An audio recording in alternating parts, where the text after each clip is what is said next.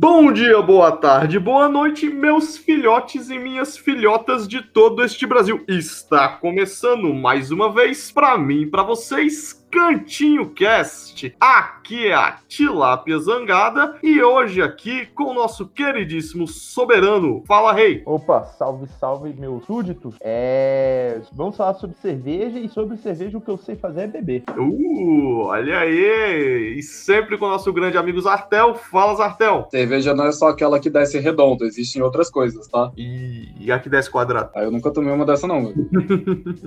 Mentira, já passei muito mal com cerveja. Ah, olha aí. Olha aí como existem as que descem quadrado, rapaz. Hoje vamos falar de cerveja, rapaz. A bebida mais antiga da história da humanidade, depois da água. Acho que vem antes da água, velho. Vem antes da água, né? Com certeza. Eu acho que inventaram a água pra gente poder ter cerveja, sacou? A gente poder ter cerveja. pré-requisito. Pessoal, porra, eu queria fazer uns goró daquilo ali, mas é, precisava de uma base antes, sabe? Vamos dar um jeito. Total. Vamos para esse maravilhoso programa. Olha que tal de pagodinho chegando aí. Toda hora, toda hora alguém me chama pra beber. Toda hora alguém me chama pra zoar. Porque ninguém me chama pra vencer. Porque ninguém me chama pra rezar. Só vou pra batizado quando é samba. O padre meu precisa batucar. Eu sou da saideira que descampa. Aqui não tem hora pra acabar. Amigo, eu nunca fui bebendo leite. Amigo, eu não criei bebendo chá. Eu sou da madrugada, me respeite. Que eu sei a hora de trabalhar. Mas esse jeito de ficar. Mas eu acho que a gente ia falar de cerveja, né? É, foi mal, foi mal. Não, eu tô, eu tô muito perdido aqui. Gente, vocês vão me carregar nesse. Eu só sei beber cerveja mesmo, assim, eu não. Eu só sei beber. Olha, um pouco de cerveja e também passar bastante por experiências com cerveja. Pra falar a verdade, um pouco antes disso, velho, eu tava eu arrumei aqui, eu dei, o- dei um setup diferente no meu quarto. Caralho, mano, eu tô com muito copo, velho. Eu não sabia que eu tinha tanto copo. Eu tenho copo pra caralho. Eu tenho mais copo do que, do que eu bebo cerveja. Do que eu bebo de diferentes tipos de cerveja. Tipo isso, velho. Não, e ontem ainda fui, fui amaldiçoado, velho, pela cerveja black, velho. A latinha estourou no mercado, velho, todo em cima de mim. Cacete. Nossa, cara, eu. É, mano, eu servi. Eu tenho um copo de cerveja e eu ganhei ele. E eu ganhei. Copos de cerveja pra mim são copos americanos. É, faz sentido. Porque a maioria das cervejas que a gente bebe é América Larga é mesmo, então Exatamente. sem problema. Eu não faço ideia do que você falou, mas eu vou concordar sim. É American Lager. É isso. É o principal tipo de cerveja Lager que é produzido no mundo, então não tem como errar. Fala American Lager, que qual- qualquer cerveja que você vê que não é escura, provavelmente é uma American Lager. Tipo, até tipo uma Skol. Tipo Skol, tipo qualquer cerveja Não, pera, de o volume. que é Pilsen, então? Pilsen é um tipo de cerveja Lager feita em Pilsner. Você Pilsen sabe? é- uma cidade? É, é uma De cidade na Minas, Tcheca. Onde a Ambev nasceu. Oh, pai amado. Ah, pode que é uma cidade nos Estados Unidos. Deixa eu ver aqui. Eu acho que é no. Acho que é na, na Europa. Pilsner. É na Tchequia. Aonde? Tchequia. Tchequia? É, é o Tchequia. Pô, Tchequia Tchequia. é... Não, Tchequia é um país? Ou é República Tcheca? Ainda existe a República Tcheca? Ah, agora é Países Baixos. Ah, não, a República. Foi mal, isso é com Amsterdão, confundi. É, a República Tcheca, eu acho que agora. É, não é... Eu esqueci, mas tem outro nome, não é mais República Tcheca mesmo. Eu botei Tchequia no Google. Aí tá aqui um, um clipe de uma tal de Danny Blonde, Tcheca, Produções DJ Ah, Fabrega. Danny Bond! Danny Bond é, é muito massa. Teu amigo Jovelha é fissurado. Não sei o que, rebola minha tcheca, não vai aguentar minha tcheca, é da hora demais. Aí, ó. Vendo a letra aqui. oh, que porra. Eu vou contar para vocês, meu nome é Danny Bond, é muito bom, velho.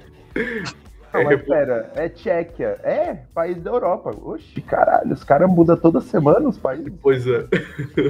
É porque tem dois jeitos de você escrever com C-H-E e acento, ou então com T, C-H e, e acento. Como é que é? Eles deixaram de ser república? É, tipo, eu conhecia como República Tcheca. Ah, porque a República Tcheca mudou em 2016, ah, foi recente, já tinha saído da escola, então foda-se. não. Então foda-se, não tinha. Não tinha Currículo de administração não aborda. Não aborda mudança de países, né? O nome dos países. Ah, o nome mais simples, foi tipo branding, sabe? Eles mudaram, tipo Nike, tirou o Nike e deixou só o símbolo, sabe? Legal. Aí a Pilsen é daqui, legal. Isso. Legal. Essa é a, é, a, é a cerveja feita na cidade de Pilsen. Mas e aí, a Ambev, não importa essa porra, né? Ambev Não, ela só bota mesmo e foda-se. E aí você trouxão acha que tá bebendo Pilsner, mas na verdade só tá bebendo American Lager normal. Pode crer, pode crer. Trouxão assim, né? Eles me vendem um litro de cerveja a 9 reais e eu finjo que eu não levo 5 ontem e é isso, sabe? Eu tomo esse um litro, né, e finjo que. Exato, é uma, é uma troca, entendeu? Tipo assim, eu sei o que tá acontecendo aqui. Pois é, isso aí, é, essa cidade faz cerveja Pilsner. Pode crer, pode crer. É melhor? Como é que é? Assim, Cara, eu, eu vou falar que é assim, ela é melhor em muitos aspectos, mas não porque eu comprei uma, eu comprei a Urkel, que é a cerveja principal dessa cidade. E é a que leva, né, essa, esse rótulo da Pilsner no mundo inteiro. Cara, é, eu paguei, tipo, 32 reais numa, numa garrafa que tava, tipo assim, cara, isso aqui não tá tão diferente assim da América Lager que eu bebo normalmente, sabe? Eu, É, mas é uma verdade. Porque a, a, acho que uma parte agora, como a gente já tá citando, né? Hum, Tem duas grandes famílias de cerveja, né? Mas o que a gente pode falar da principal característica das cervejas é porque existe uma que é filtrada e aquela que não é filtrada. Acho que isso é o que mais diferencia dentro delas, né? Quando você, tipo, pega um copo, aí você consegue ver o, por ela através do copo, né? Aquela transparência assim, e aquelas quando você vê sedimento, que é, por exemplo, a de trigo, né? Ah, se você for colocar assim, então bota quatro grandes tipos, né? Que é Ale Ah, e Lager. E aí dentro da Ale e da Lager, as filtradas e as não filtradas. Que assim, só de bater o olho você sabe o que que é uma Ale filtrada e o que que é uma Ale não filtrada. Não tem como. É, pode Uhum. crer. No, no caso do Brasil, viria com, com milho, né? Assim, Viria pra com milho. e tal. Pipoca, ia grudar nos dentes, essa é uma merda, ainda bem que filtram mesmo. Mas, mas, assim, uma dúvida, assim, bem ignorante. Tipo, eu me sinto até mal, cara, de entrar. Isso já é um podcast, né? Assim, eu já tô. Eu imagino que seja. Tá, beleza. O, o, o... É porque é uma dúvida que eu tinha desde o início ali. Uma dúvida não, uma colocação desde quando eu vi o tema. Que é, eu tenho muitos amigos que entendem muito, assim. Um amigo. É... Tem amigo em Belém que entende muito, tem amigo em Fortaleza, ali o Clóvis, e, e pô, meu chefe, o frango, se amarra em serva, e eu só bebo. E eu me sinto até mal, assim, porque todas essas pessoas já me falaram muito, sabe?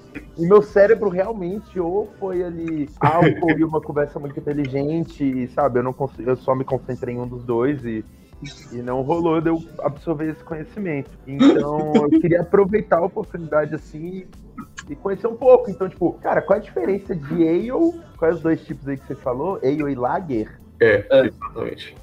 Pode crer. Qual, qual é a diferença, assim? Porque eu tomo é amargo, amargo, entendeu? Gostoso, gostoso, me bebeda, me bebeda, assim. Eu queria. Então, a enorme diferença entre cerveja lager e cerveja ale é que uma é produzida em alta temperatura, a outra é produzida em baixa temperatura. é só essa a grande diferença entre as duas. Só que aí as cervejas ales, né, por serem mais antigas e ter um processozinho ali um pouco mais aperfeiçoado com o tempo, elas são realmente mais mais complexas, sabe? Existem cerveja ales de milhares e milhares e milhares de tipos diferentes. As cervejas lager, que eram produzidas em baixas temperaturas, elas são mais recentes. É, era de uma galera que descobriu que dava para dava para armazenar cerveja em caverna escura é, para poder fazer ela fermentar. Que E legal. aí, você- aí você né, também era, era é uma produção fácil, porque tecnicamente não ocupa muito espaço você colocar barris de cerveja dentro de uma caverna. E ela é muito mais recente. Então, tem, em- embora tenha muitos estilos, o- a fabricação dela não é muito não é muito antiga. Então, tem menos tem menos variedades, tem menos, menos tecnologia aplicada nela. A cerveja ale é de longe a cerveja mais antiga que tem. E é de longe a menos comercializada no mundo, vai entender. Então, é. peraí, rapidinho, mas, mas é a, a, a Lag é a mais nova, certo? É a, a, certo. a caverna aí. Do... É a que geral deve. Mas é, ela é mais nova quanto? Porque, tipo, eu tava vendo. E aí eu tava vendo Whatever, sabe? Eu não sei a fonte, não sei até onde isso é verdade. Pode ter sido Discover, um livro, uma mensagem do WhatsApp, eu não lembro. Mas o que, que o pagar. Que, tipo, na moral, os egípcios, quando a gente pensa em escravidão, eles não tinham um sistema de escravidão como a gente lembra das navegações, imperialismo e tal, era outro modelo. E as pessoas que trabalhavam nas obras, elas recebiam, sabe? Elas recebiam em forma de cereais e cerveja. Hum. E, e, tipo assim, é, a, a Lager, ela é mais nova quanto? Porque, cara, se os egípcios recebiam cerveja para construir pirâmides, foi, sei lá, 6 mil, 7 mil anos, sabe? Então, lá, provavelmente e... eles recebiam em ale, que é cerveja feita com fervura. Caralho, pode Não. crer, era columbina então, choque, né? é, é porque assim, a, também outra coisa, né? cerveja de fato acho que é a, é a, bebida fermentada mais antiga, né, que existe na história. Sim. E que é, tipo, é o processo mais fácil, literalmente. O cara provavelmente tava querendo armazenar cereal, choveu, botou água lá, velho. Um dia é. lá ele falou, pô, merda deve aqui deve ter estragado, velho. ah, não, deu certo, saca? Agora eu posso ficar, posso fazer outra coisa, a não ser matar, caçar alguma, algum bicho esquisito e, sei lá, escutar minha mulher. É, morrer com 25 anos, né? Era tipo passatempos da galera. Mas, mas o, o, uma coisa que eu já vi nessa. É, é isso, né, pessoal? Vou, vou tomar. É, vou me apoderar aqui de uma fala do Caemora que eu acho muito importante, que é. Aqui não é um programa jornalístico, né? Não é o G1, eu não sou Discovery, National Geographic, eu não, eu não tenho compromisso com a verdade. Ninguém tá recebendo verdade. salário pra, falar a verdade, né? Exatamente. Então, cara, se informem, entendeu? Vou falar aqui coisas do topo da minha cabeça, que eu li no, ou no WhatsApp, ou em um livro, ou em um para-choque de um caminhão, entendeu? Então é isso. Mas, tipo, eu já ouvi falar que, o, o, que um dos motivos pelas pessoas terem se assentado, tipo assim, deixado de serem nômades e tal, uhum. e aí talvez eu tenha lido isso até no livro do Harari, eu não, não me recordo bem, Sim. era a produção de cerveja. Toda vez que falam isso, eu até concordo. Eu acho que também maconha. Eu, eu vou ser sincero com vocês, assim ninguém para de dar rolê só por causa de escola, tá ligado? Mas assim, uhum. tudo bem, tudo bem, tudo bem. Grandes navegações, pra mim é a mesma coisa, assim. Foi um grande corre gigante uma ida no boteco ali no, no Ocidente, no Oriente, sabe? É, e acho que casa muito com isso que você falou, tá ligado? Foi um, foi um bagulho acidental, o cara saiu. Primeiro, muito corajoso o cara que bebeu isso, né? Hoje tava muito esperado, não sei. Ele viu os grãos ali, uma espuma branca e, e levedura, e falou: porra, é isso, é isso, entendeu? e ele tomou e foi da hora, sabe? Eu fico imaginando como é que foi. E, caralho, e ele deve ter sido muito maneiro no rolê dele.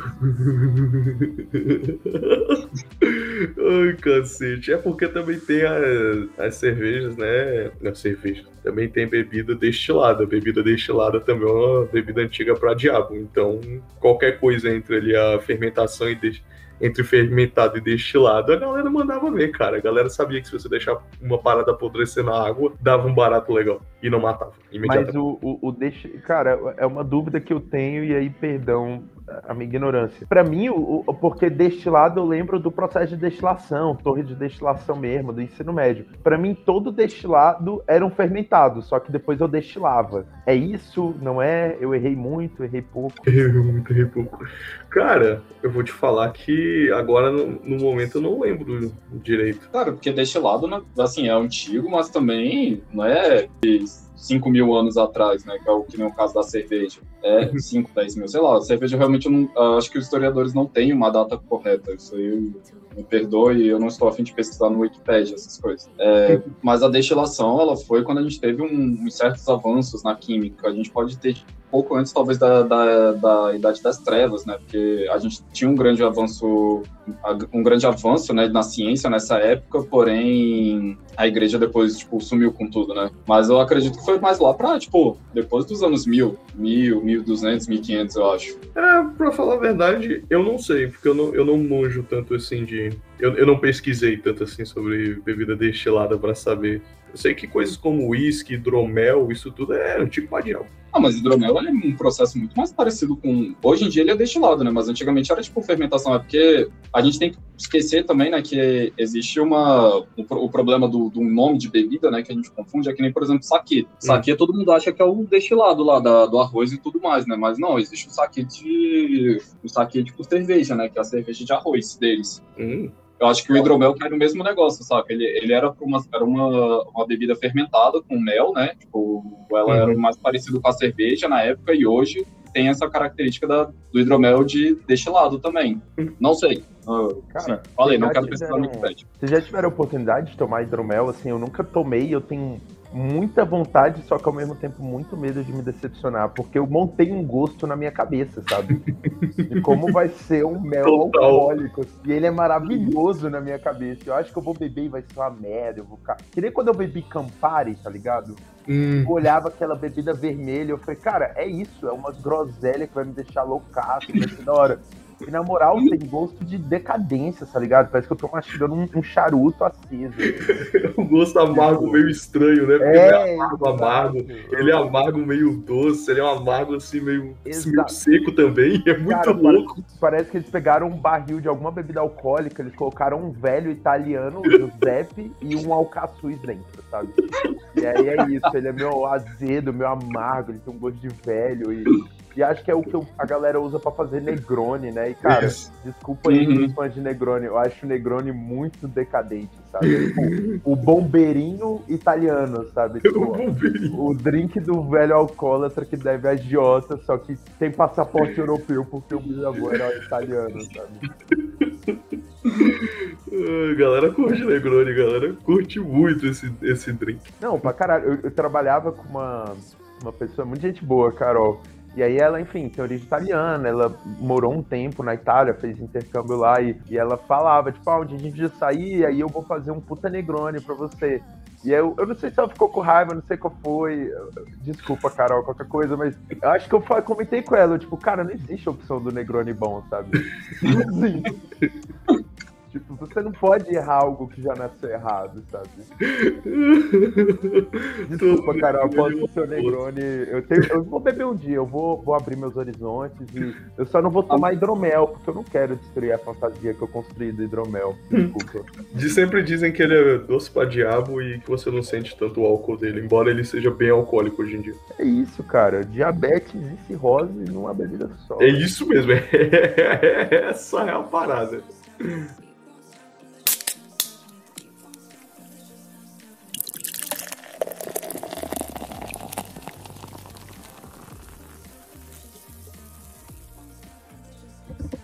Cara, eu, tô lendo frases aqui da história das cervejas ali, sumo sacerdote, Mesopotâmia, os íberos, seis mil anos atrás. É realmente uma serva bem acompanhou a história da humanidade. Tipo, eu imagino vários Zecas Pagodinhos vestidos com várias roupas de época, sabe? Tomando essa porra.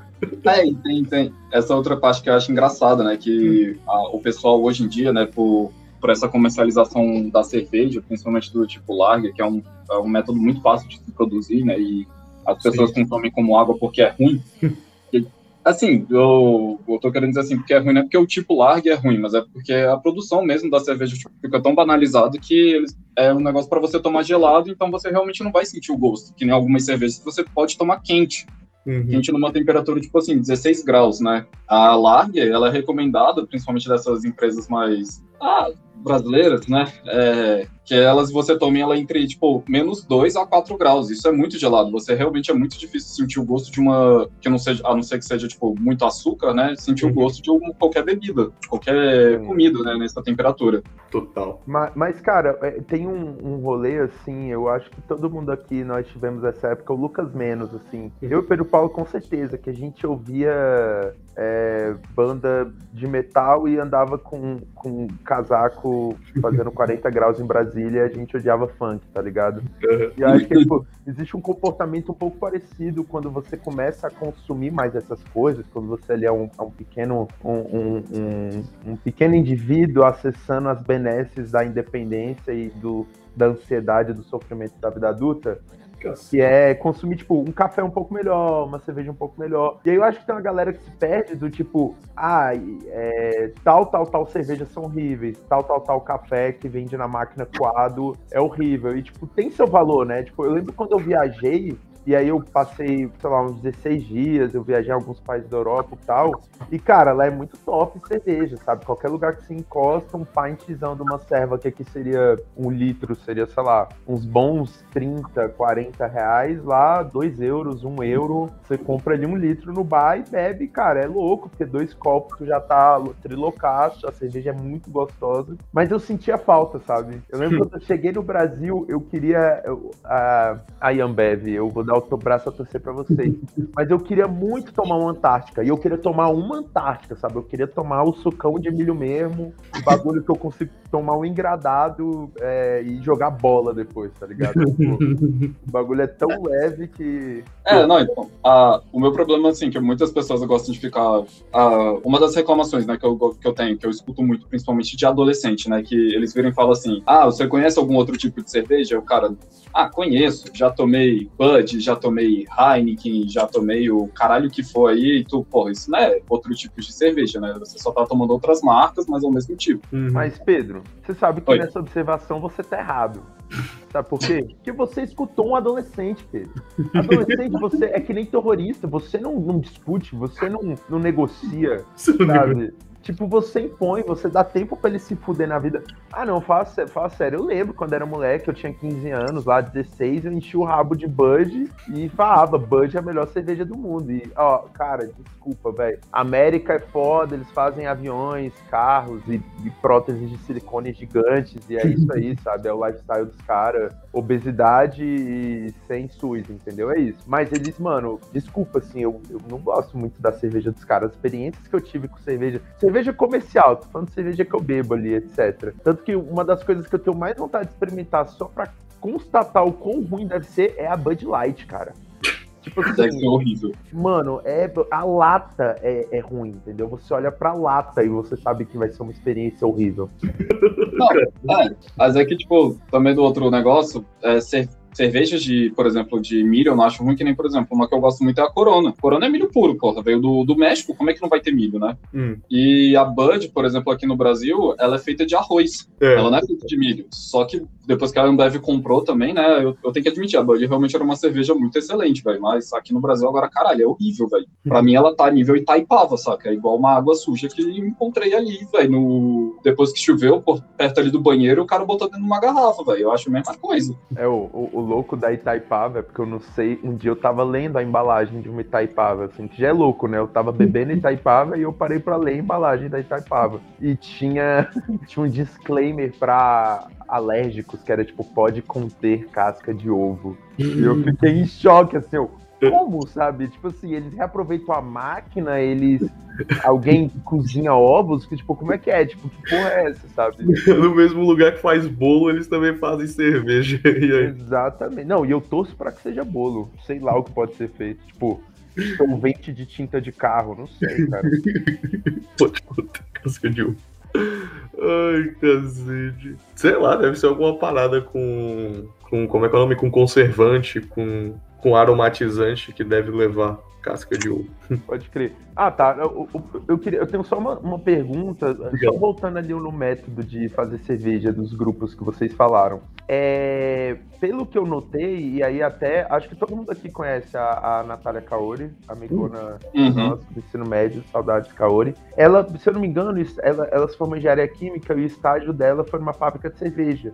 Uh. E aí eu lembro que uma das últimas vezes que a gente se encontrou no meu aniversário, ela levou para mim uma cerveja da produção dela, que era do fundo do tanque. e aí, Nossa. realmente, tipo, era uma cerveja que tinha uns pedaços, ela tinha um gosto, é, ela tinha uma, como é que eu posso falar, textura, uma consistência diferente, né? Ela era mais, é, como é que eu não vou chamar a cerveja de cremosa, né? Assim, que não era vitamina de cevada, mas ela tava meio, sabe, ela não tava líquida, assim, era tava mais densa, exato. E eu notei, e pelo que ela falou, ah, porque era uma cerveja do fundo do, do tanque, é, tonel. É, e aí é isso, vocês estão notando, pessoal. Eu estou me aventurando aqui por ambientes que eu não faço ideia, então desculpa qualquer erro. Mas a cerveja, então, ela é filtrada por decantação normalmente. As duas são os dois tipos, quando você fala filtrada e não filtrada, se usa decantação para tirar esse bagulho, ou na filtrada realmente se passa a cerveja por uma peneira, sabe? Por um pano, alguma coisa assim. Passa, quando você filtra, você tira todo o sedimento que você bebeu nessa, nessa cerveja aí, que tinha mais sedimento ainda, porque é uma cerveja do fundo, eles tiram quando eles filtram, por isso que ela fica mais clara.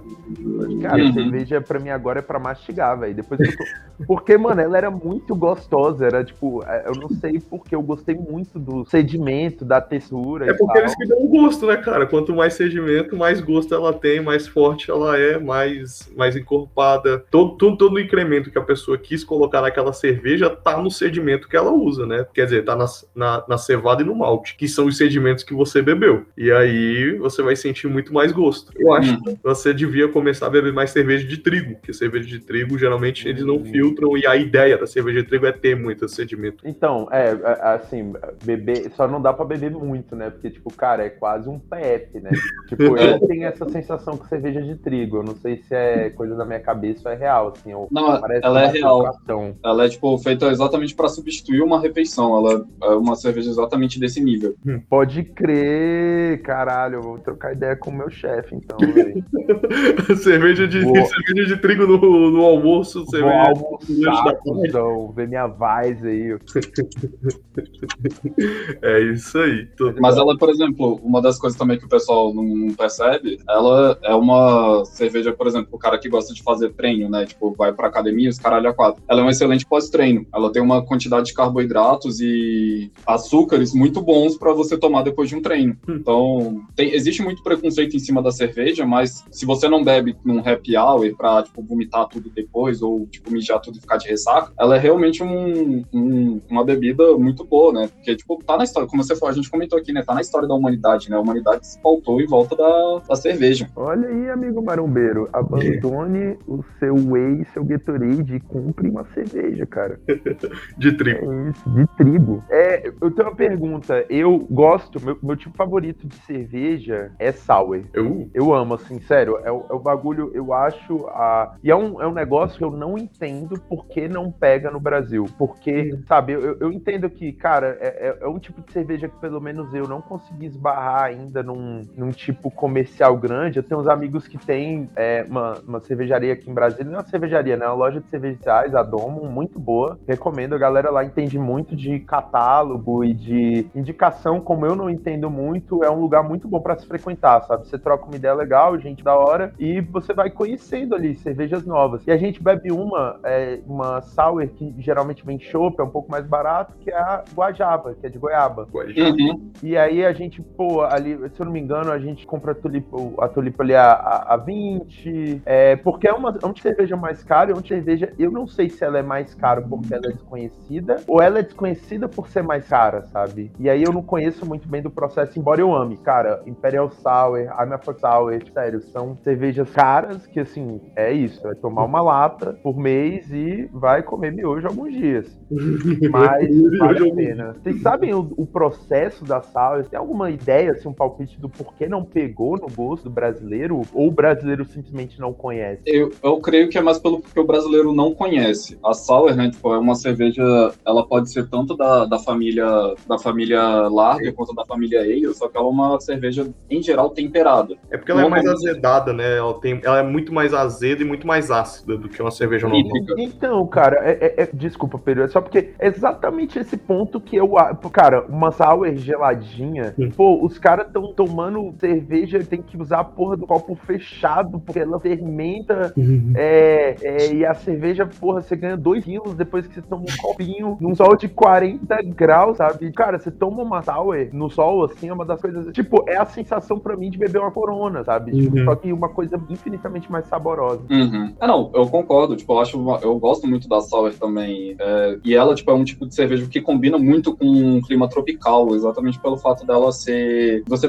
conseguir sentir muito gosto nela, né? Tipo, que o, legal da, das cervejas, né? Que eu acho assim, por que, que eu não gosto muito dessas águas sujas? Porque é exatamente isso, você não sente um gosto bom, velho. Você sente aquela, aquele malte que não fermentou de direito, né? Quando tem o um malte, ou quando eles botam muita água, né? Então, realmente parece aquela sopa mal feita, uhum. não é agradável. Ah, e... respondendo, respondendo uma perguntinha aí do rei, é que uma coisa que também entra no preço da sour é que geralmente não, não, não se faz sour, né? Industrialmente. Só se faz sour em produção menor. Deve ser por isso que também seja mais caro. O custo de produção dela é, é, naturalmente mais alto. Mas aí eu volto aos anos 80. O Teams é mais precinho porque vende mais, ou vende mais porque é mais precinho? Então, é, é isso. Isso ocorre, realmente é uma impossibilidade logística que eu, que eu duvido, assim, eu acho que é, tem um filho da puta fazendo a rede de satélites ao redor do mundo, a gente tem internet em todo lugar. É possível que alguém nessa porra desse planeta, o MIT formando Mendes e a U, sabe, vai descobrir como é que faz a porra de uma cerveja de pitaia barata, entendeu? Tipo assim, é muita gente tem micro-ondas, ar-condicionado e, cara, os caras estão curando câncer, sabe?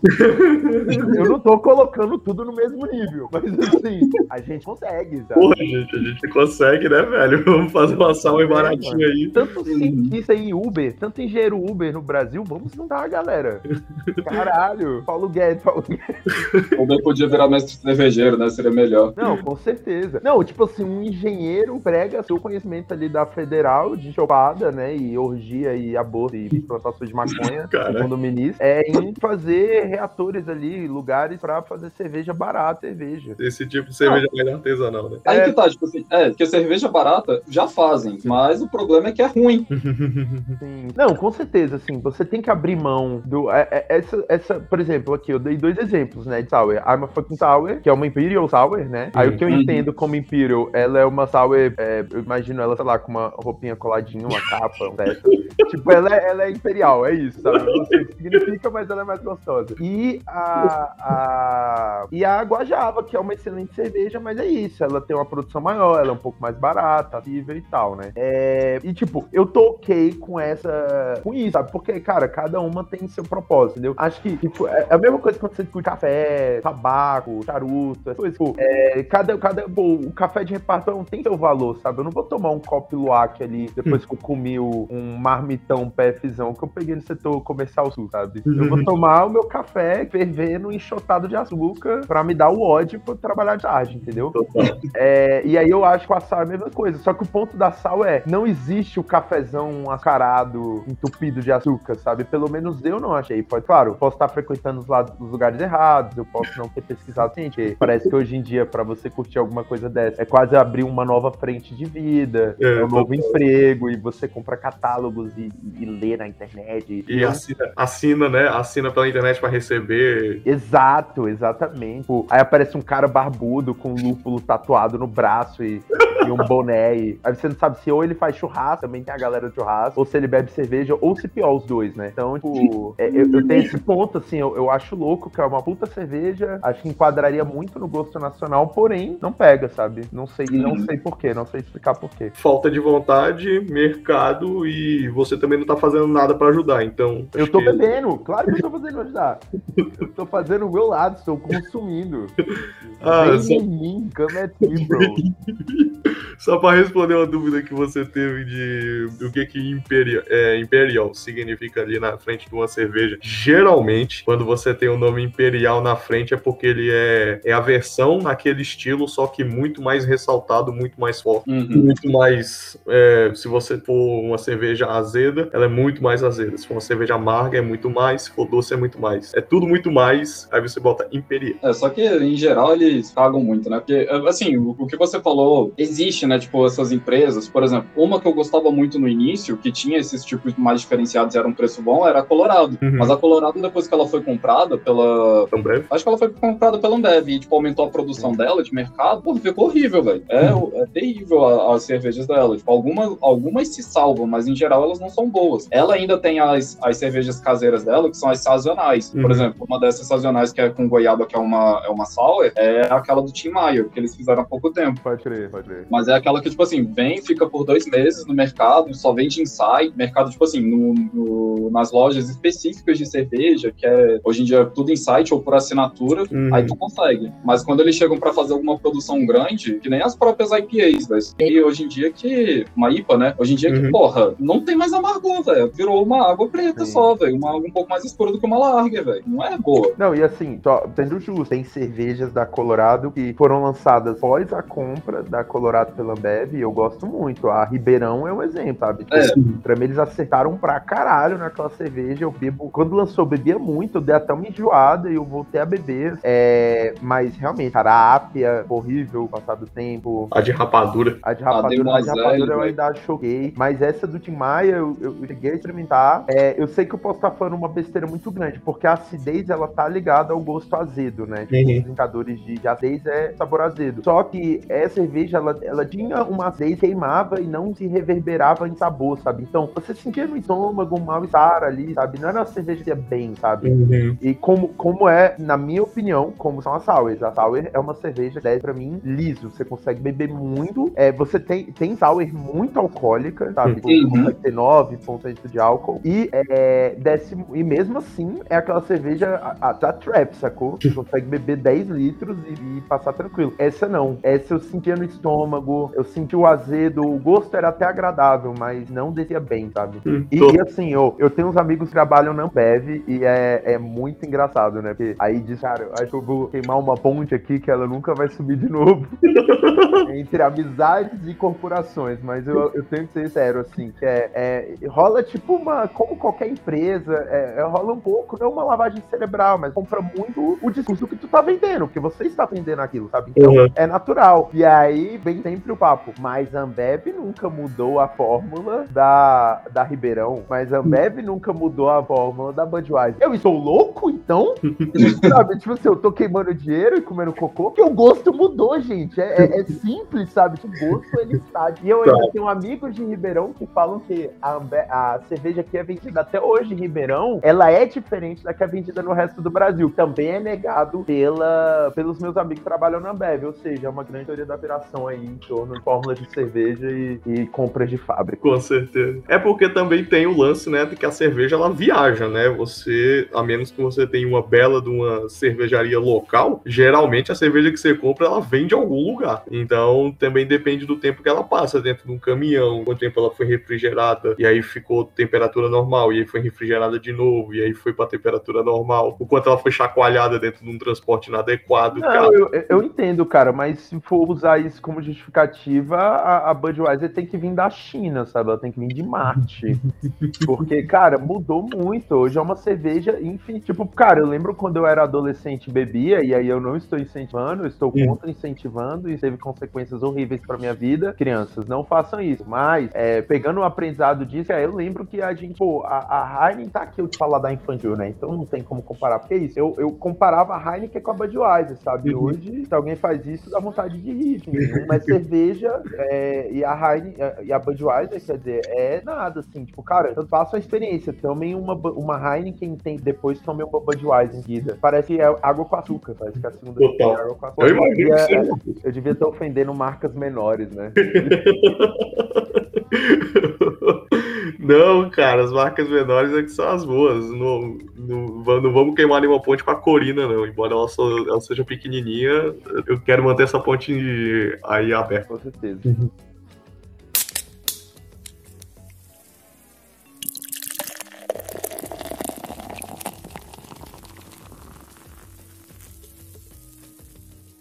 Falando nisso, a gente já tomou uma. Eu considero que é uma sour, né? De, de... Era de capim santo? Capim santo, a gente tomou uma. E a, a gente comprou um, o quê? Um litro? Um litro e meio? Eu sei que a gente comprou pra caralho dela. Uhum. Porque ela tava muito barata e o, e o Zartel comprou o graule deles e aí a gente mandou encher. Mano, ou cerveja boa. Daí, é, tipo, pra tomar. Eu, como você falou, realmente, a sour é uma, é uma cerveja que não é muito comercializada no Brasil. Mas eu acho que, tipo, também, porque, como a gente falou, né? Eu acho que se for para vender no mercado, ela vai perder muito o gosto, vai perder muito o que ela, ela poderia entregar pra gente, sabe? Entendi. Eu acho que, tipo, você ir lá no, no bar mesmo e tomar, ela realmente é bem melhor. E tem certos bares aqui em Brasília, como o bar da Estádio, o bar da, da Corina, que eles têm a sua própria produção. Então acho que vale mais a pena sim. É uma opinião minha, né? Sim, eu concordo, cara. E tem um, um Pelo menos o que eu acho que gera uma rejeição na Sour é porque ela é tão diferente, ela quase rompe. é, tipo, eu acho que ela é chamada cerveja mais pelo processo de fabricação do pelo sabor, né? Aham. Ela tá. Uhum. Ela é tão diferente que eu, eu noto em muitas pessoas que é tipo assim, é- é- ela, a pessoa não gosta meio que não é cerveja, sabe? Ela vai esperando um sabor amargo, seja forte, seja leve, o sabor pode ser dado, né? Tem a manzeils bem, bem frutados, assim, mas ainda tem aquele gosto de cerveja, ainda tem aquela coisa pura. Aí você desembala, tipo, a porra da cerveja é rosa e azeda, sabe? Então,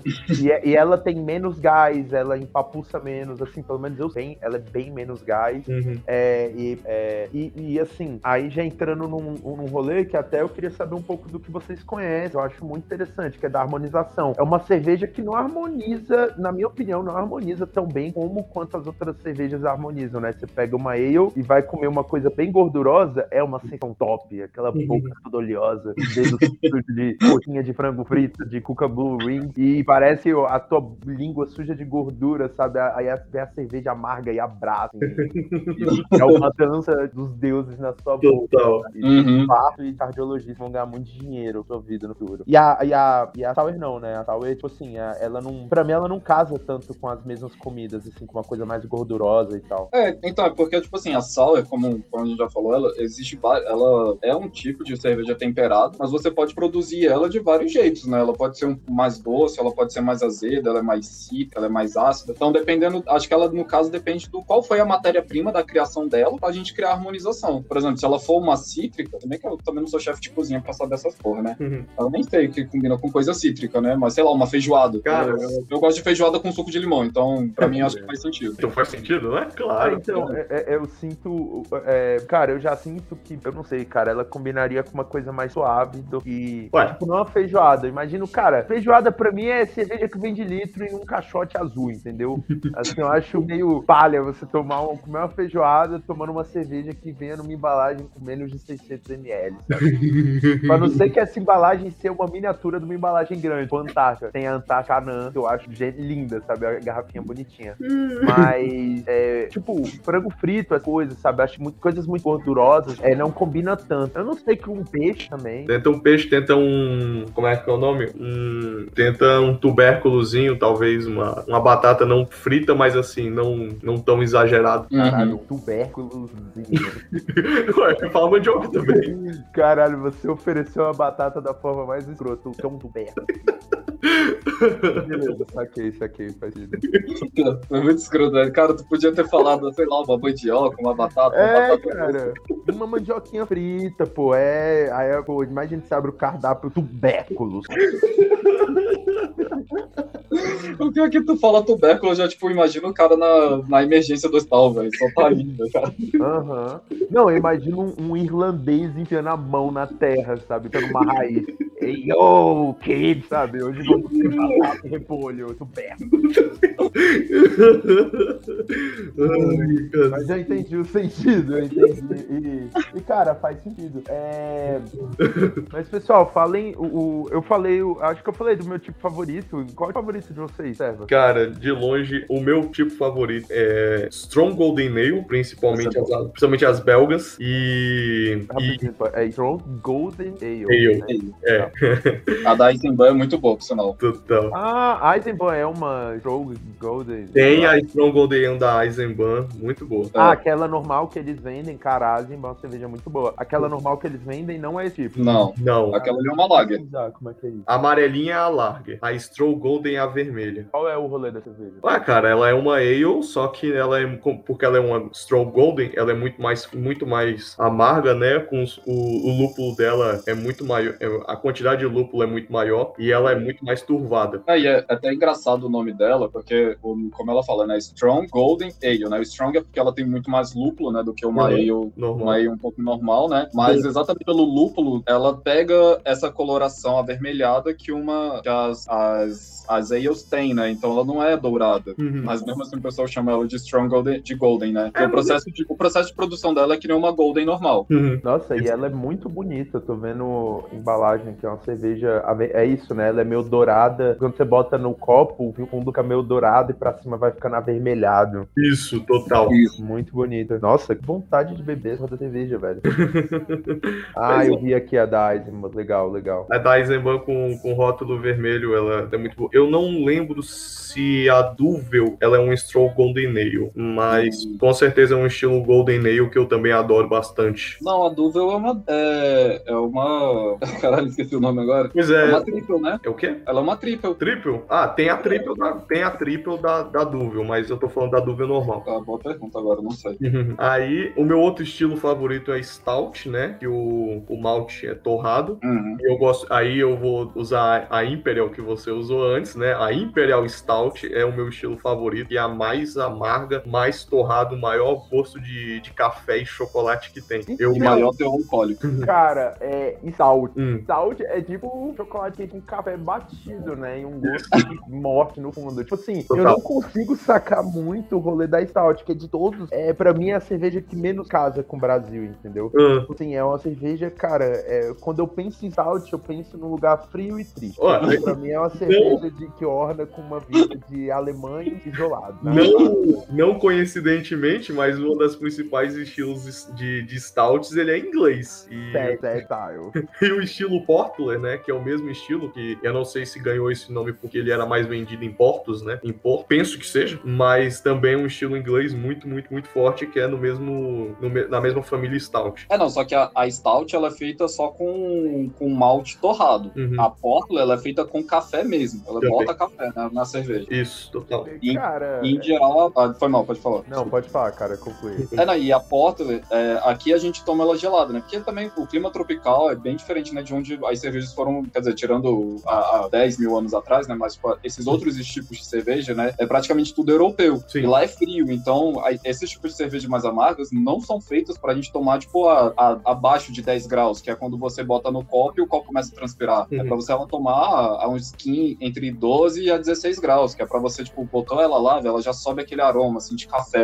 Não, pode crer. Eu, eu, assim, a- a- o ponto é, quando eu viajei, eu, eu sei, cara, que nem quando a galera vai pro Japão e. Ai, como a gente vai comer sushi? Toma sushi, molha o peixe no, no ali no, no molinho de soja. E aí encosta o peixe na boca, não precisa botar. Só que ao mesmo tempo eu sou Brasil, eu quero fazer minha piscina de show e jogar meu, Total. meu, sabe, minha raiz forte ali dentro e botar meu peixe pra nadar. E, cara, eu lembro quando eu tava na viagem, eles me serviam a serva nessa temperatura, que não é quente, entendeu? A gente chama de quente, é que nem o Pedro falou, a gente tá acostumado com uma parada absurdamente gelada, que se a cerveja chega na mesa, você segura, segura a garrafa do jeito errado, congela a garrafa? Total. É, a- foi o famoso véu de noiva. Mas, cara, quando Uhum. eu tomava, faltava alguma coisa. Eu olhava pra aqueles barman, sei lá, húngaro, e olhava na cara dele e falava, você tá ligado, tá?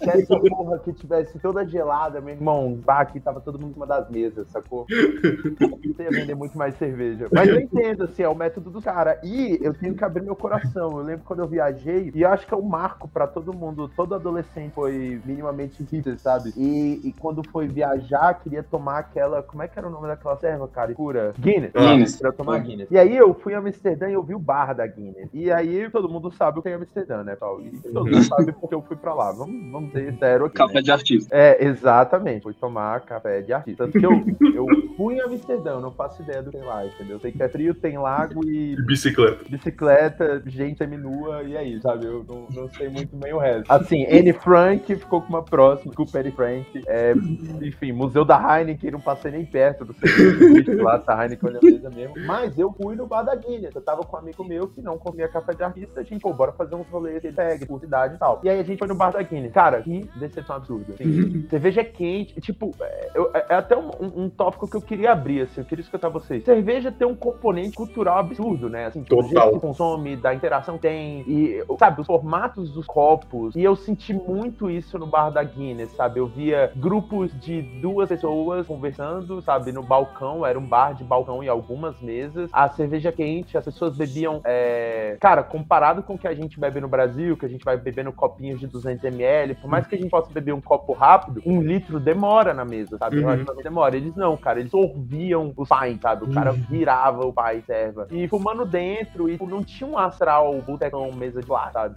É, e eu, e eu e o que eu notei é, foi uma coisa que eu senti falta, talvez mais do que da cerveja em si, foi da experiência social da cerveja no Brasil. Senti Uhum. a falta da mesa tá fora do bar e eu, sabe, tá embaixo do céu e, e ter sol- um pouco de sol, sabe? E você Uhum. passado horas ali, papiando, falando besteira, embriagando e, e se embriagando. E, e faz. O teor de álcool ajuda na nossa experiência, né? Porque se embriagando aos poucos. É, total. Tem, tem um cara daquele A Culpa é do Cabral, esse é o nome dele, cara. Um comediante que ele tem uma piada, ele fala, né? Cerveja, você vai se embebedando e chega uma hora que a cerveja te pergunta, ei, irmão, ele vai continuar ou a gente vai pra casa, sabe?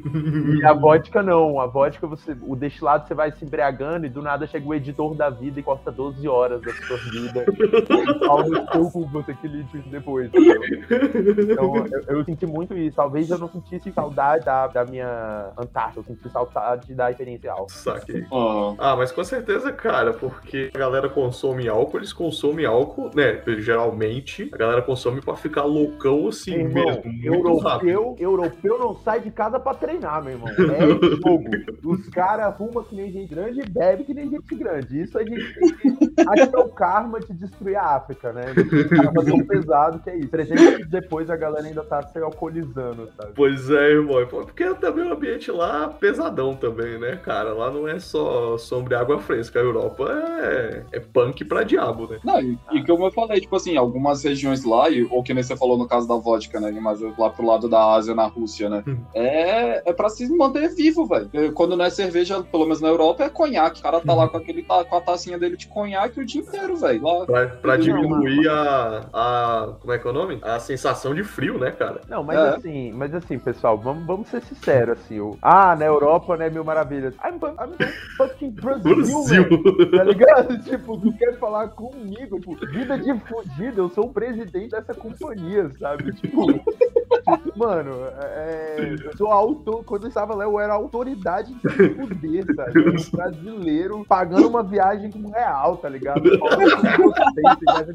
E o segundo ponto é, mano, aon- na Europa pra Ásia, Pedro Paulo, aí já não é mais álcool, é heroína, sacou? Lá já é. o- a cerveja já não dá conta de entorpecer e, e- e tirar a pessoa ali da essência dela. Ela tem que ir pra, pra sei lá, sabe? É ó- Fascismo ou heroína. É ópio e o. Como é que é o nome lá do outro? Ah, eu esqueci. Ah, esqueci total. Não sei, eu não tô ligado nessas drogas, não. Ah, porque a Ásia, a Ásia é conhecida por, por ópio. É, metanfetamina e óbvio. É isso, eu ia falar metanfetamina, cara. Pois é, e tipo, cara, uma- e tem um lance também que é, é até interessante. Eu notei que quanto mais pro leste, assim, leste europeu e indo pro rumo da Ásia, é isso. Cara, não tomam cerveja, sabe? Eles são do lado mesmo. Eles têm um. Nossa, eu me amarrei, cara. Um rolê, acho que é Plink, é tipo uma cachaça, é um, é um fermentado, né? Fermentado não, é um destilado Hum. de fruta silvestre. Tipo assim, é um bagulho com teu alcoólico absurdo, sei lá, 50, 40%. E aí? Alguém tá picando um- um- uma cenoura aí? Mas é um, é um destilado, e aí. Só que é um destilado de frutas silvestres. Então, tipo, é um bagulho, um gostinho de fruta silvestre, você sente, ele é bem alcoólico, você tem. Só que desce infinitamente mais redondo que uma cachaça, sabe? E aí é isso, é uma armadilha mortal. Você toma três, passa direto e você tá pregado no teto, tá ligado? Tipo, velho, chamando, como diria meu tio, chamando Jesus de Genésio. Caralho. E eles bebem pouca serva. tá? Total, olha É aí. eu acho que até o rolê da interação social, né? Como lá não existe interação social, não tem por que beber cerveja. Não tem porquê, não tem por que fazer esse, esse entorpecimento tão, tão devagar, né? Exatamente. Cara, por cento de álcool, por favor, cara. Eu tenho. Sobreviver à União Soviética, tempo, irmão. Os meus traumas só podem ser afogados em 35 pra cima, né? Exato. Ou heroína, sabe? Guerra Fria já do foi, não preciso mais. É que nem tipo o absinto, né? Hum, Putz, Sim. total absinto, cara. E, tipo, você bota, você bota um álcool isopropílico em um absinto, velho. Tipo, é a mesma propriedade, velho. Igual. Uma diferença é que não tem corante, só isso. Cara, é um bagulho que eu não. é- é- Esse. Eu entendo assim, quando o cara vira e fala, eu gosto de carro loucão. Aí eu, não, beleza, é isso mesmo, tá no caminho certo. É isso. Agora, tipo, beber, tomar tipo de bebida pela degustação eu não consigo, sabe? Eu acho que é um rolê do paladar mesmo. assim, eu não tenho paladar pra isso, eu não treinei. E também não tenho intenção de treinar meu paladar pra esse tipo de coisa. Por isso que eu gosto tanto de cerveja, sabe? Uhum.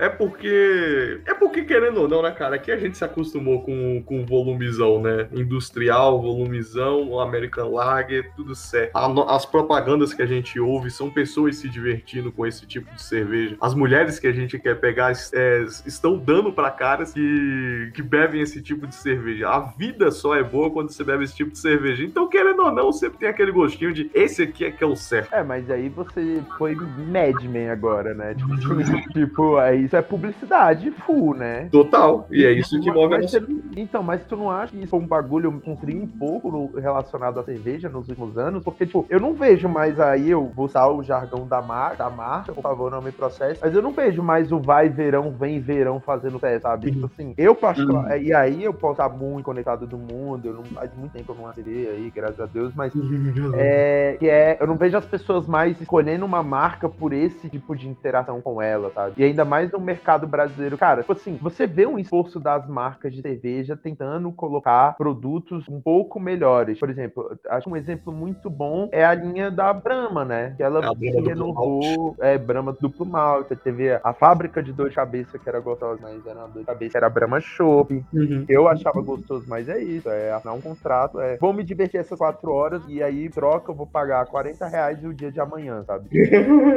fazer esse trato com a cerveja. E ok, justiça, aí, bebia tenho certeza disso. Mas eu vejo o esforço das marcas mais comerciais, sabe? Uhum. Em, em diferenciar. Eu acho que a pegada vai verão, vem verão, mulheres bonitas de biquíni na praia. Assim, ainda bem, eu acho que é uma evolução, ela não tá mais contribuindo tanto pro gosto do, do consumidor. Eu digo até o consumidor médio, sabe? Uhum. É, mas agora que tu, tu tava falando isso aí, me fez lembrar até de uma que sempre usou, né? Principalmente da, da sensualidade da mulher para vender isso, vender cerveja, é a Devassa. Uhum. Mas a Devassa no mercado é só aquela cerveja merda. Uhum. Mas aqui em Brasília, por exemplo, tinha o bar da Devassa lá em Águas Claras, que ele tinha um chopp de outros tipos de cerveja. Tinha um chopp da Vaz, tinha, tinha um chopp de IPA, tinha uma de Stout e tudo mais. E, porra, era maravilhoso lá. Mas no mercado você não existe isso, né? Então, eu acho que quando a, a, essas marcas tinham, né, a, o bar dela, ela se dava essa liberdade de criar para vender só lá, né? Mas pro mercado é aquela produção ruim, industrial e com muita água e talvez até, ah, sei lá, que nem a Coca-Cola, né? Uns pedaços de rato ali, velho, que ficou dentro do barril e ninguém limpou e tá tranquilo, né? Não, se, se, se tiver dentro dos limites aceitos pela Anvisa de pedaços de rato, tranquilo, porque tem um limite.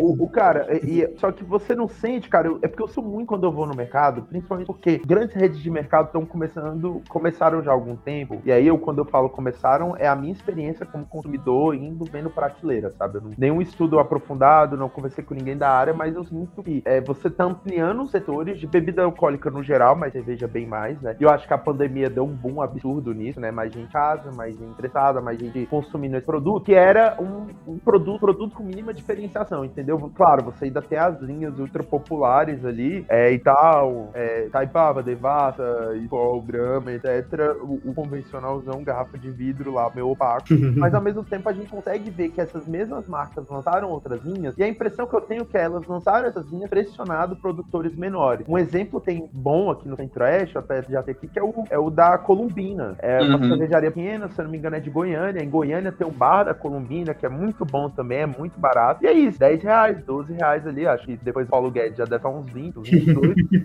Mas a gente consumia, pô, uma, eu, eu não, nunca tinha bebido ale mesmo na minha vida. E aí eu vi lá um dia, Columbina, o mercado. E eu descobri que eu gosto pra caralho da Pale Ale, sabe? Uhum. Lá, depois da sal é meu favorito cerveja. Uhum. É, e é isso, uma Pale Ale a 16 reais por 600 ml ali, né? É, é, caro, é caro pra quem tava acostumado a pagar metade disso em um litro de cerveja, sai com dois litros de cerveja, mas por uma quantidade, um consumo menor, é, vale muito a pena. E eu sinto que essa pressão tem surtido resultado, sabe? Já é um. Eu acho que o é. mercado ele tem mudado por conta da pressão. Não, assim, eu concordo totalmente contigo que ele, é, essas outras grandes marcas tiveram que se é, criar essa flexibilidade por causa das, das microempreendedoras. Eu só não diria que foi por causa da pandemia, porque, assim como você falou, né, uma, é uma experiência que você está começando até agora de procurar, né? Mas, por exemplo, na, na, em aniversários do Tilapia que a gente ia lá em 2012, 2013, a gente já comprava a Eisenbahn. Sim, total. Tanto é que a Pilsen da Eisenbahn naquela época era boa, né? Hoje já tá uma merda, porque essa é que eles produzem em massa para vender, tipo, até em bar, né? Não é só no mercado. Hum. E acho que nessa mesma época também, quem fazia muito sucesso era Colorado, só que era uma ou outra. Aí eu lembro que quem, aqui em Brasília, né? A experiência que a gente tem aqui em Brasília, quem começou a divulgar muito isso foi a rede Pão de de Açúcar, que ele tinha aqueles festivais de cervejas artesanais e cervejas de microempreendedores, né? Hum. E você realmente via marcas que você nunca viu na vida. E que o que eu acho mais engraçado é exatamente isso. Você pega assim, olha, nossa, uma nova marca. Aí tá tipo assim, é cervejaria tradicional desde 1953. Aí tu falou, tá de sacanagem, né? Sim, bagulho ultra-regional, né? É, aí, por exemplo, outra que cresceu no mercado que agora tem parceria né, com o Pão de Açúcar, que é uma das minhas cervejarias aqui do Brasil, que eu acho que eu mais gosto, é a Vals, né? E ela, ela tem a sua linha industrial com Pão de Açúcar, mas ela também mantém sua linha tradicional. E, porra, a Vals, por exemplo, ela é ganhadora de prêmio do- de melhor cerveja do mundo. A, a Duvel, a Triple e a Quadruple dela são ganhadoras, né? Uhum. Aí, por exemplo, outra também, no caso, é a Isimban. A Isimban ainda tem o seu bar dela, agora eu não lembro onde ficou dela, né, no caso. Mas ela tem o seu bar tradicional lá, onde tem um show, você consegue ter essa experiência clássica da cerveja, mas ela tem industrializada. E por culpa dessas que, eu acho que o fato delas se apresentarem, delas terem ganhado o mercado e, de fato, terem ganhado essas parcerias nem com a, por exemplo, com uma Ambev da vida, né, que eu acho que é uma das maiores produtoras de cerveja do Brasil, mas com, com os mercados que o mercado, porra, você me dá dinheiro, então eu quero vender mais o teu, né? Aí essa- elas tiveram que se flexibilizar. E essas micro, é, micro, esses microempreendedores que produzem cerveja que, vou falar, velho, foi, por causa deles que eu comecei a gostar de cerveja, porque essas cervejas clássicas eu, eu bebia pra ficar, pra, pra ter aquela noite assim, pra fazer merda, mas eu não curtia cerveja não, não gostava. Total, total. Eu me, eu me, eu me reconheço muito, me identifico muito nisso. É isso, eu bebia pra ficar loucaço, parava, experimentava. E aquela parada, né? Descer o litrão, galera, a gente tem aproximadamente 4 minutos pra beber esse litro de cerveja antes que ele fique intragável, sabe? E assim que você termina um, vai vir outro. E assim por horas a fio, sabe? Total. Cara, foi a minha experiência foi total diferente, porque eu comecei a tomar cervejas diferentes por conta das, das grandes cervejarias. Porque eu olhava, né, aquele mundaréu de, de você chega lá na gôndola de grandes mercados, eu só via as mesmas cervejas. Eu só via cervejas amarelas. E, E, você aí, tem um trauma de família, né? é, total. e aí, quando eu ia no Google e colocava, tipo, cerveja, eu via aqueles, aqueles cinco copos, né, que todo mundo conhece, né, que é o copo de, de lager, copo de Waze, de Stout e de Red. E eu falava do tipo, cara, existem cervejas de, de, cor, de cores diferentes. Onde é que estão essas cervejas? Será que, será que é, esse- esses anúncios de copos são todos mentira? Será que eles botam corante na água pra deixar, um, deixar mais bonitinho? Mas aí eu ficava caçando essas cervejas de cores diferentes. E aí foi assim que eu comecei a conhecer outros tipos de cerveja. A primeira cerveja diferente que eu tomei era uma da, da Brahma, que era estilo stout. E eu adorava ela. Nossa, Brahma, Brahma escura era muito boa. Não, desculpa, Brahma não, Boêmia. Ah, tá, porque, porra, Brahma acho que vai começar a fazer cerveja diferente pra agora, velho. Isso, Né? é Ela a Boêmia. Boêmia escura. Ela vendia lá naquele. Caralho, como é que era o nome? Naquele mercadão municipal que, que Uhum. fechou agora. Tinha lá. E, cara, uma lata era tipo R$4,50 na época, então são uns 10 anos atrás. Ah, não, é que nem a, aquela quando a gente foi tomar pela primeira vez uma, uma trapista, eu comprei, a- porra, eu já tava achando transgressor, velho, pagar 50 reais numa garrafa. Passar esses dias no mercado, eu encontrei dela, fiquei surpreso que ainda produz 150, eu falei, tá de sacanagem, velho, não dá não. Pô, eu, eu, eu tava num evento e o- esses meus amigos da Doma, eles abriram uma garrafa, acho que era 400 reais, que era uma cerveja com ouro dentro. Ela tinha um toque de mel e tinha um pouco de ouro dentro, sabe? Pra Uhum. comemorar o aniversário de um deles. E aí foi muito engraçado, que a galera abriu, caralho, a cerveja tem ouro, me serve aí, a gente tomou. E aí no final todo mundo se olhou. É muito gostosa, mas não vale, sabe? Tipo, Podia tirar o ouro, né? Tirou o ouro. é, exatamente. Eu, eu ia curtir muito se tivesse uma. Podia comprar 100, cobrar 100 reais a garrafa. Acho que talvez valesse. É uma puta garrafa. Cara, parece que você tá tomando um puta champanhe, sacou? O bagulho é bem fino mesmo. Só que, pô, eu abriria a mão, assim, do ouro pra botar uns 300 pontos no valor da garrafa, assim. Eu acho que ia ser justo. Dá pra sentir o gostinho do ouro. É, e aí eu até experimentei o ouro e não tem gosto. Eu fiquei decepcionado, sabe? Não contribui em nada mesmo. Ai, que bosta. Só que tem essa, tem essa vibe, né, de ficar botando lascas de ouro e um monte de merda, fazer com chocolate, fazer Moleque, com... os caras fazem isso com bife, pô. Eles embalam bife numa folha de ouro. Não, o truta lá que, que joga o salzinho com, com o cotovelo? Sal é, sal é sei lá o quê? Salt, sei lá o quê? Salt Bay. Isso, É, o Salt Bay. esse truta aí que tá fazendo agora, bife com ouro, e aí todo mundo se amarra. Cara, eu, eu só um parênteses, eu não gosto desse cara. Ele demonstra um desrespeito com a comida que me incomoda, sabe? Tipo, o jeito que ele trata, ah, esse bife, foda-se, essa vaca que morreu, sabe? E ele corta e joga um pedaço no chão e foda-se, foda-se, foda-se. Não, é que o, o. Salt, o Salt Bay, eu acho que ele tá sendo mais extravagante primeiro, porque ele faz muito sucesso, né, na- nas redes sociais. A rede de restaurante dele é cara e ele tem agora uma,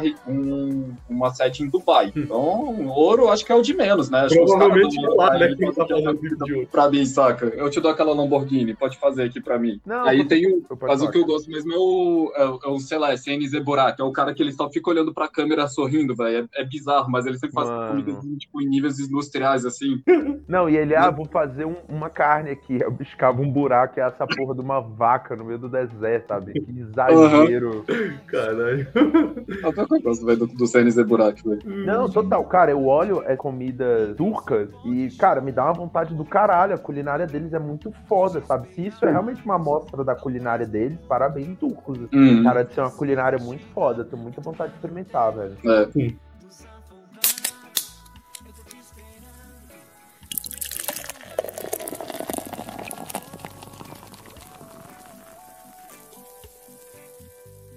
A gente deu uma desviada. Uma coisa que eu acho que é, é legal comentar, assim, que é- a gente não falou, né? E foi a primeira coisa que eu comentei, né? A quantidade de taça, né, que eu tenho aqui em casa, Hum. é que não é, não é obrigatório você ter a taça para tomar aquele tipo de cerveja. É porque se você quer ter, entre aspas, assim, toda a experiência da, da- do tipo de cerveja, principalmente se você paga caro pra caralho numa cerveja, então, tipo, vamos ter a experiência, né? Uhum. Eu acho que vale a pena, mas não é obrigatório. Assim como, por, como, por exemplo, também assim, não é obrigatório você gostar de todos os tipos de cerveja. Eu, por exemplo, tem certos tipos de cerveja que eu passo mal. Eu realmente, tipo, eu vou tomar ela, eu passo mal. Então, não, não gosto de tomar. Hum. Mas a legal é porque a gente tem um, um leque enorme, né? Que nem, por exemplo, tem gente que gosta das cervejas de chocolate. Eu não gosto porque eu acho muito doce. Eu realmente não curto, mas é um tipo muito famoso também, né? Principalmente na, Porra! na, na Bélgica. Aquela da Baden. Brasileira é foda. Tinha da Baden chocolate, eu gostava dela. Eu achava ela muito doce. Não, e ela não é brasileira, o cerveja com chocolate. É de fora, ela não, não nasceu aqui. Não, sim, só que a, tem, a- tem uma, se eu não me engano, ela é brasileira, a The Trooper, que ela é com chocolate branco. Eu achei que eu não ia gostar e, cara, eu gosto. Uma cerveja que ela não é tão cara assim e ela. Essa aí, o, o Lucas, ela é chocolate branco ou preto? Não, é preto. Sei lá, é preto. É, pode preto. Eu nunca vi uma com chocolate branco, isso é uma novidade, velho. Essa é diferente. Cara, e, vo- e é bizarro, porque eu lembro que eu tomei e eu senti, sabe, na boca mesmo, um retrogosto de chocolate muito agradável, sabe? E eu não gosto Aham. nem de chocolate branco, então foi uma surpresa absurda. Na Uhum. verdade, o, o- o- eu, eu tenho que dar o parabéns aqui pro meu amigo MB lá da Domo, porque eu não gosto nem de chocolate branco, nem de, nem de cerveja com chocolate. O filho da puta conseguiu me vender a porra da lata, eu até gostei. Olha só.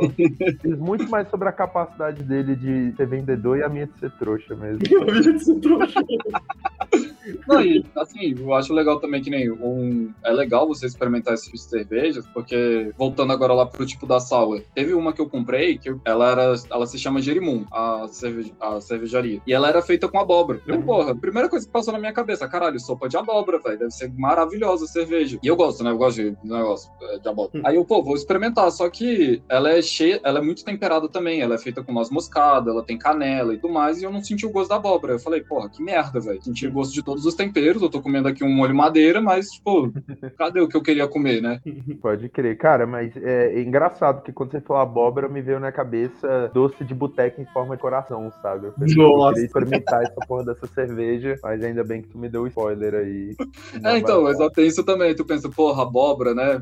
Lembra esse doce clássico que a gente ia lá no São Cosme Damião pegar e tu recebeu uma Maria Mole e um doce desse, né? Uhum, Um suspirão top, Um suspirão. top, que vinha com uma gilete dentro, que seu pai falava que vinha com uma gilete dentro, tinha que quebrar antes de comer, mas nunca vinha com uma gilete dentro, então Aí que era o esse São Cosme Damião era lá pra penitenciária, né? É. era, era, pô. Mano, mas era top, nossa, saudade, por causa do minha, desculpa aí, velho, minha criação evangélica, mas não dá. Ai, meu Deus. Se bem que a gente discutiu mais sobre a nossa, a nossa vida com cerveja, né? Do que explicar a cerveja em si, velho. É, eu não comentei o meu, né? Mas o meu tipo favorito é. Eu gosto muito da, da Weiss, né? Que é tipo cerveja de trigo, ou Weiss, né? No caso. Uhum. Porque ela é uma cerveja tipo, leve, normalmente ela não tem um alto alcoólico e basta você tomar a cerveja. Então, pra mim também que tem, eu sempre tive uma dificuldade financeira, né? Uhum. Eu gostava de exatamente pra fazer isso. Porra, você toma cerveja, conversa pra caralho, você não precisa tomar rápido, né, a cerveja, e você se sente bem. É que nem quando a gente comia aquelas 10 peças de sushi e, porra, passa a tarde toda tranquilo e não sente fome. Total, total. Mas isso é uma parada que tá acontecendo muito por agora, né, cara? Tinha Uhum. época que sushi ou você comprava 100 bem, ou então não valia a pena, tá ligado? Ah, é. é a época das barcas, né? E a galera é. depois prostituiu a ideia de barca, e foi ter barca de churrasco, de açaí. De... Uhum.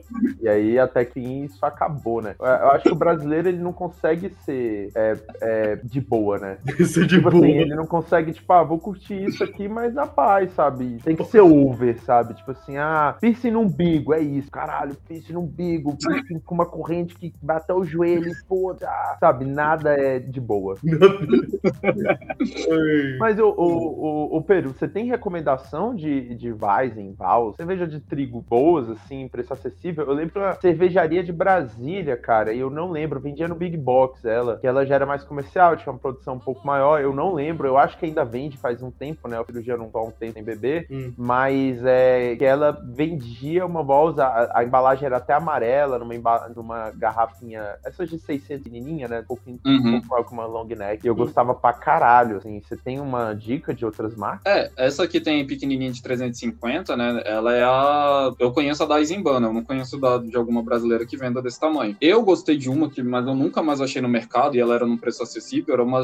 Era, o nome da marca era Ashby. Ela era uma cerveja de trigo porra, gostosa. Ela tinha um teor alcoólico maior do que uma de trigo normal, ela era 6% de álcool. Uhum. E ela era num preço acessível. Era, na época, né, era menos de 10 reais, né? Hoje, se você achar, provavelmente vai estar mais caro, porque realmente teve um aumento de preço, né, na cerveja muito grande. Uhum. Agora, outra de trigo que eu, que eu recomendaria num preço acessível, já que faz tempo, né? Tipo, eu gosto muito da, da Sente. Ela é, ela é boa, né? É aquela que tem um, um, um monge gordão, assim, na, na, na, frente dela. E eu acho que só, velho, porque eu ainda faz tempo, né? Eu, ultimamente, quando eu pego uma cerveja mais barata de trigo, assim, mas ela é mais cítrica, é as Wheat Beers, né? Que elas são feitas normalmente com cascas de laranja, né? Pode que é a Roe Garden. A Roe Garden é uma cerveja que, se você não acha uma de trigo, acho que vale a pena tomar uma dela. Cara, eu acho maravilhosa a Roe Garden, cara. Ela é boa. Uhum. Acho maravilhosa. Essa, essa que eu comentei era da Stad, cara, do chopp que dá diarreia aqui de uh! Brasília, mano. E era, mano, vocês já tomaram esse chopp? Pô, ele show um bar, e aí eu, cara, não sei se eu posso falar as coisas que eu já vi rolar nesse bar com medo de ser processado pelo dono da marca. Mas era na rua do PDS, eu lembro quando tava tudo lotado, a gente ia lá, ou no dia que a gente, sei lá, cara, eu queria pagar de não fudido e a gente ia lá tomar de um copo que não fosse um copo americano e sentar na mesa que não fosse de plástico, sabe? E aí eu lembro que a gente via vários absurdos lá no bar, assim, pessoas cheirando pó era o mais no celular, na mesa, sabe? O cara nem se levantava, o cara só botava no celular e cheirava. E, Caralho. cara, era assim, era um. Você tinha 25 minutos, sair do bar e chegar em casa, porque senão você ia se cagar no Uber. É, não, Com certeza. A experiência no bar da Stade que eu tive não foi tão ruim, não, é porque o bar da Stade que eu ia não era esse do lado do PDS, né? Era um que tem na, na 2, eu acho. Ela é, ele é nas 100, né? Ele não é nas 400. Ele era bem mais tranquilo, por isso que eu não sei. Não, pode crer. Não, e, e era. Não, tipo assim, o bar no geral era bom. Eu acho que o problema era a clientela. e o chopp, mas o chopp deles, pra mim, tinha esse, esse prato, tá ligado? Que você fazia é bom, ele é um preço razoável, mas você pode se cagar, entendeu? Tipo, você vai girar a roleta, você vai pagar barato pra girar essa roleta, e você pode se cagar ou não.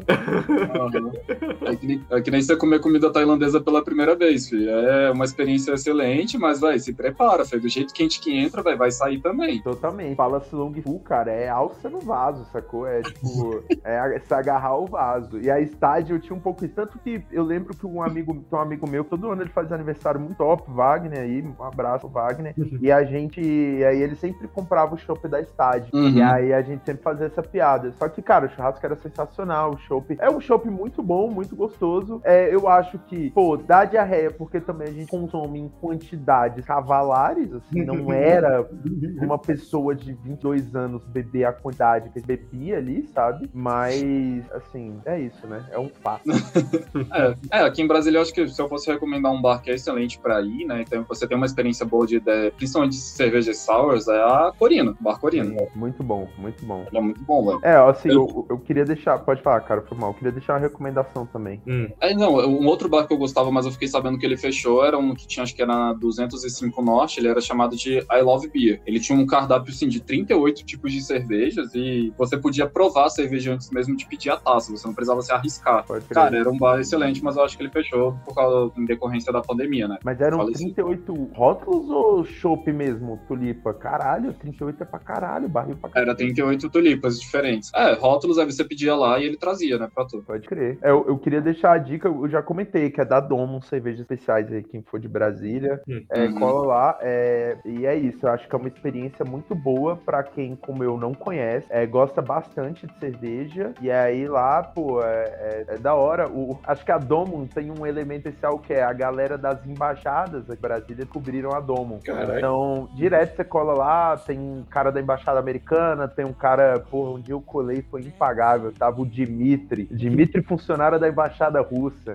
Falou cerveja pra caralho pra gente. Falou os maiores absurdos aí. Desculpa, Putin, não me mata aí pra debatendo o Dimitri. E foi engraçado. Foi, é massa porque, tipo, rola, tipo, fica todo mundo muito bêbado e rola, tipo, um intercâmbio cultural. Com esse maluco que era. Ele era mexicano, conseguiu o Visa, né, ali nos Estados Unidos. Na verdade, ele conseguiu o Green Card. Ele se alistou no exército, foi pro Iraque, ele contou a vida toda dele, até como é que ele comparar na embaixada. E foi do caralho, o Miguel. Só que parece que o Miguel. Não, não vou contar, deixa quieto. Mas aconteceu uma coisa, o Miguel ficou constrangido no bar e ele nunca mais voltou, sacou? E eu solto do Miguel, o Miguelito, gente boa.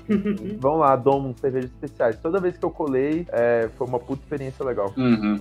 E você, o, o, o Tilap, aí, não recomenda nada, cara? Cara, é porque vocês recomendaram todos os que eu, todos os que eu já fui, vocês recomendaram. Eu acho que o único que ninguém falou, e eu tinha uma experiência com ele, mas era só no, no dia do Arthur Guinness, que eles serviam o chopp da Guinness, que é no Santuário, que fica ali no começo da, da, da Asa Norte. É da Asa Norte? Uhum. É, do, na 3, é na 2 ou 3 Norte. Isso, total. E aí eu ia lá todo dia 24, dia 27 de, de setembro pra comemorar. E era, era isso, tomava um chopp da Guinness lá, muito bom. Mas eu nunca frequentei muito esse bar não, mas a galera, a galera curte, ele é meio antigaço de Brasília. Pode crer, o, o bar que vai os agiota do Senado, tá ligado? Pra cobrar os velhos. Eu imagino que seja. Melhor tipo de bar de Brasília. Isso sim é, é cultura brasiliense, cara. Eu acho que é um bagulho que vai morrer aí, que a gente não tá ligado. Isso é cultura da brasiliense. Só drink, bar Botafogo, codorna. Codorna reformou, agora o chão tá até limpo, mano. Dá um nojo de entrar lá, tá ligado? Não tem mais ninguém deitado no chão, as mesas não é mais engordurada. Porra, é uma tesa. Cacete. E, cara, tem mais um ponto aí, eu queria fazer uma indicação, que aí é um bar é, grade azul que mora no meu coração. Faz muito tempo que eu não vou lá, mas assim que eu puder voltar a beber, meu plano é tentar lá quando abrir e sair quando o, o Júnior. O Júnior não, o Júnior não trabalha mais lá. Porra, quando um dos garçons estiver me enjotando a vassourada, que é o meu saudoso Vale da Lua. Esse bar que eu já gastei tanto dinheiro. A filha do dono fez seu Uber e fui eu que paguei. Eu tem tanto lá que, mano, acho que eu, eu financei. A minha pobreza financiou o sucesso dela, feliz aí. Pelo menos eu fui alegre. É, então, por favor, cara, frequentem esses espaços de Brasília aí. Não vamos deixar essa parada morrer, não, porque é muito. Total. Uhum. É, eu, agora assim, o meu de bar já fiz a recomendação, mas eu acho que uma. Quem gosta, quem tem um. fazer uma recomendação de cerveja aqui, né? Quem quer ter uma experiência boa com uma cerveja amarga, assim, e agora tá bem mais acessível de se encontrar em mercado também, antigamente era só internet. Eu recomendo muito a Imperial Stout, né? Da, da Val, a famosa petróleo. Petróleo, um grande petróleo. Porque é uma, é uma garrafinha assim de 300, é, acho, que, acho que é 300, né? 350 ml, 375 ml. E ela tem 12% de, de alcoólico. Você sente o cheiro do álcool mesmo. Eu não sinto não, velho, porque pra mim ela, ela tem um, um amargor e uma doçura tão boa, velho, que, cara, se ela tá na temperatura certa, né? Uhum. Porra, pra mim é a melhor experiência. E é daquela que, tipo assim, tomou uma, tomou uma garrafa e tu tenta levantar, velho, tu sente. Aí bateu o álcool depois, velho. Mas ela é uma experiência muito boa. Agora, quem, quem ainda gosta de. Tem assim, tem um gosto, quer sentir um gosto amargo, mas não tão forte, né, quanto uma IPA, né? Que a gente nem comentou, né? Tem, existe um- uma escala de amargor dentro das cervejas que a gente chama de IBU, né? Uhum. É, quem quer sentir né, uma, um amargor, mas não tão forte assim, e um, sentir, pelo contrário, um pouco mais de doçura né, na cerveja, eu recomendaria a Strong Golden Ale da Eisenbahn. Ela é excelente também. Se você quer, tipo assim, tomar poucas, poucas garrafas, né? Mas ter aquele baque assim do álcool assim para se sentir bem, ela também é, porque ela tem um, acho que é 8,5 né, de teor alcoólico. É um pouco maior mesmo. É, e você não sente, porque, como eu falei, ela é doce. Aí por isso também tem que tomar cuidado com essas cervejas, né? Que elas têm uma doçura e dá aquela engana, né? Um pouco. Uhum. Total, total. Cara, o, o- só pegar um gancho no que você falou, Pedro, a, a Vals também tem um kit de degustação que eu acho muito legal. Assim, eu comprei quando eu queria experimentar alguns tipos diferentes, é uma boa cervejaria. É, o kit você pega promoção, sei lá, 117, acho que vem por, sei lá, 6 rótulos da Vals, sabe? Tipo de cada, e é bem, bem legal pra experimentar. Uhum. É, eu posso dar uma, duas dicas? Pode. É que eu Claro. sou amante de sour, eu vou descortinadamente mente de vocês agora. A cerveja que, cara, é cara, ela é uma, sei lá, 40 reais uma lata. Só que é isso, assim, depois dessa cerveja é, vai ser difícil você tomar outra que te surpreenda tanto. É a Ephemeral. A Ephemeral, de, particularmente, eu gosto mais da de Taia. Uhum. Cara, é uma, é, ela é uma Imperial Sour. É assim, ela tem várias coisas, né? Ela tem pitaia, mas se eu não me engano, ela tem coco, maracujá. É, se eu não me engano, eu nem sei se ela tem pitaia, ela só é roxa. Mas enfim, Ephemeral, é a roxa. Cara, é uma das cervejas mais. Assim, eu me arrisco dizer que foi a cerveja mais gostosa que eu já tomei na, na minha vida. Sério, a minha cerveja favorita de longe. Ela é uma cerveja cara, e falei, pô, caiu o pagamento na conta. Você compra uma e vai comer miojo uns dois dias, mas vai valer a pena, na minha opinião, sabe? É, na mesma esteira, tem duas que eu gosto pra caralho, que é Trush Fashion. Ela é muito gostosa também. Ela é bem cara também. Ela não chega aos níveis da, da Ephemeral, mas ela vale a pena. E uma que é From Brazil with Fashion, que é muito interessante, porque ela é, é de amendoim, pasta de amendoim com. Qual é o nome? A- a- aquele sanduíche PB&J é, é Geleia. Geleia, é, geleia com pasta de amendoim. E os filhos da puta conseguem deixar um gosto de geleia de amendoim, um retro gosto de geleia não, de pasta de amendoim. Com geleia. É, exato. Porra. É, é muito louco beber a cerveja. Tanto que, primeiros goles, é, a tendência é não gostar. Só que você vai se acostumando e você vai curtindo aquele retrogosto. É uma cerveja muito equilibrada, sabe? E é isso. Ela é, pra mim, ela, ela mostra o. Assim, o quão a galera pira, né? Assim, o quanto é louco e a galera consegue. Mano, retrogosto, passa de amendoim. Eles conseguem fazer, sabe? Então, fica essas três dicas aí de, de, de serva. E eu digo, assim, pessoal, quando vocês forem na cervejaria, onde vocês comprarem, a Ephemeral vai estar cara na internet, ela vai estar cara, mas uma lata vale a pena. assim, é muito, é uma cerveja muito, muito gostosa. Eu, eu acho que é tipo tomar copo luar, sabe? Não vai tomar copo luar todo dia, mas uma vez na sua vida vale ali pra 100 gramas e fazer de um jeito certinho, porque é uma verdadeira experiência. E tu, Tila? Cara, se for para recomendar alguma cerveja, eu- cara, pior que nenhuma cerveja que eu tomo, ela é, ela é acessível, porque como eu passei Ai, cara, eu tomava, eu tomava uma cerveja no mês e eu comprava a que eu queria, cara. Eu o fazia- Lucas, ele, ele sequestrou um monge belga mora no porão dele, sabe? Ai, meus tipos de cervejas não são acessíveis. Isso, não são, não são, não são total assim, do tipo, mano, eu tomava. Quando eu, que- quando eu tava né, tomando essa uma única cerveja por mês. Hoje eu tomo duas. Hoje eu tomo duas cervejas por Você vê mês. como a vida melhorou, né? A vida tá muito melhor, cara. Tô empregado aí, tá É carteira vacinada. Aí eu recomendo muito a Punk da Brewdog. Nossa, é a melhor IPA que eu já bebi na minha vida. Recomendo a Delirium, também a IPA deles é maravilhosa. O rei já tomou no aniversário dele, no entanto eu tenho uma garrafa lá em casa ainda. Muito top, muito boa. Total. Melhor a cerveja Delirium. Hum? É, é, eu acho que ela, ela é só vendida aqui em Brasília agora no Delirium Café, ela, né? Mas ven- vendida em mercado não. Eu, eu nunca mais vi ela em mercado. Delirium Café na 405 Sul. Café é excelente. Cerveja eu já não tomei lá porque também aí você triplica o valor do que você tá pagando, né? Pode crer. É, E o bar parece ser bem legal também. É um café lá? Vende café? Vende. Achei que era só um bar caro, pode ver. Bacana. Mas é um café caro também. Eu imagino que seja, né? Recomendo a Duvel, A dúvida é muito boa. que ela é, que ela é belga, né, cara? É uma das melhores cervejas que eu já bebi. Recomendo a, a Petroleum, o Zartel já falou. Também a- eu acho que é uma das minhas preferidas. E uma, uma Stout. Cara, como é que era o nome daquela que você comprou? Que era. Cara, ela era muito cremosa. Qual? Uma, uma Stout que você. Era Black alguma coisa. Putz, eu tentei lembrar o nome dela agora, mas eu não vou lembrar. É, droga. Eu pesquiso aqui pra tu. Stout, Black. Pior que não for, velho. O cara também me traz um monte de merda.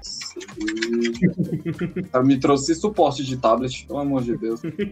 Black Queen, era uma parada assim. Black Não, a Black Princess não é boa, não, velho. Eu não acho ela tão boa assim. não. Não, era, era uma. Ela tem black no nome, é o eu segundo nome. A lata é grande e toda escura. Você comprou uma vez, a gente tomou ela. Não, mas é que, eu- a que eu- uma dessas que eu tomei que era, era escrito que era Behalf in Black. Ela, eu comprei ela quase acabando o prazo de validade dela, velho. A gente chegou a Isso. tomar junto essa? Cara, a gente tomou essa aí junto, cara. No entanto, eu já recomprei ela. Ela é boa pra caramba. Ela é muito boa. Pensei que eu tinha tomado ela sozinho, eu lembrava. Caralho, ele já apagou, Lucas, a memória. A cerveja era tão boa que.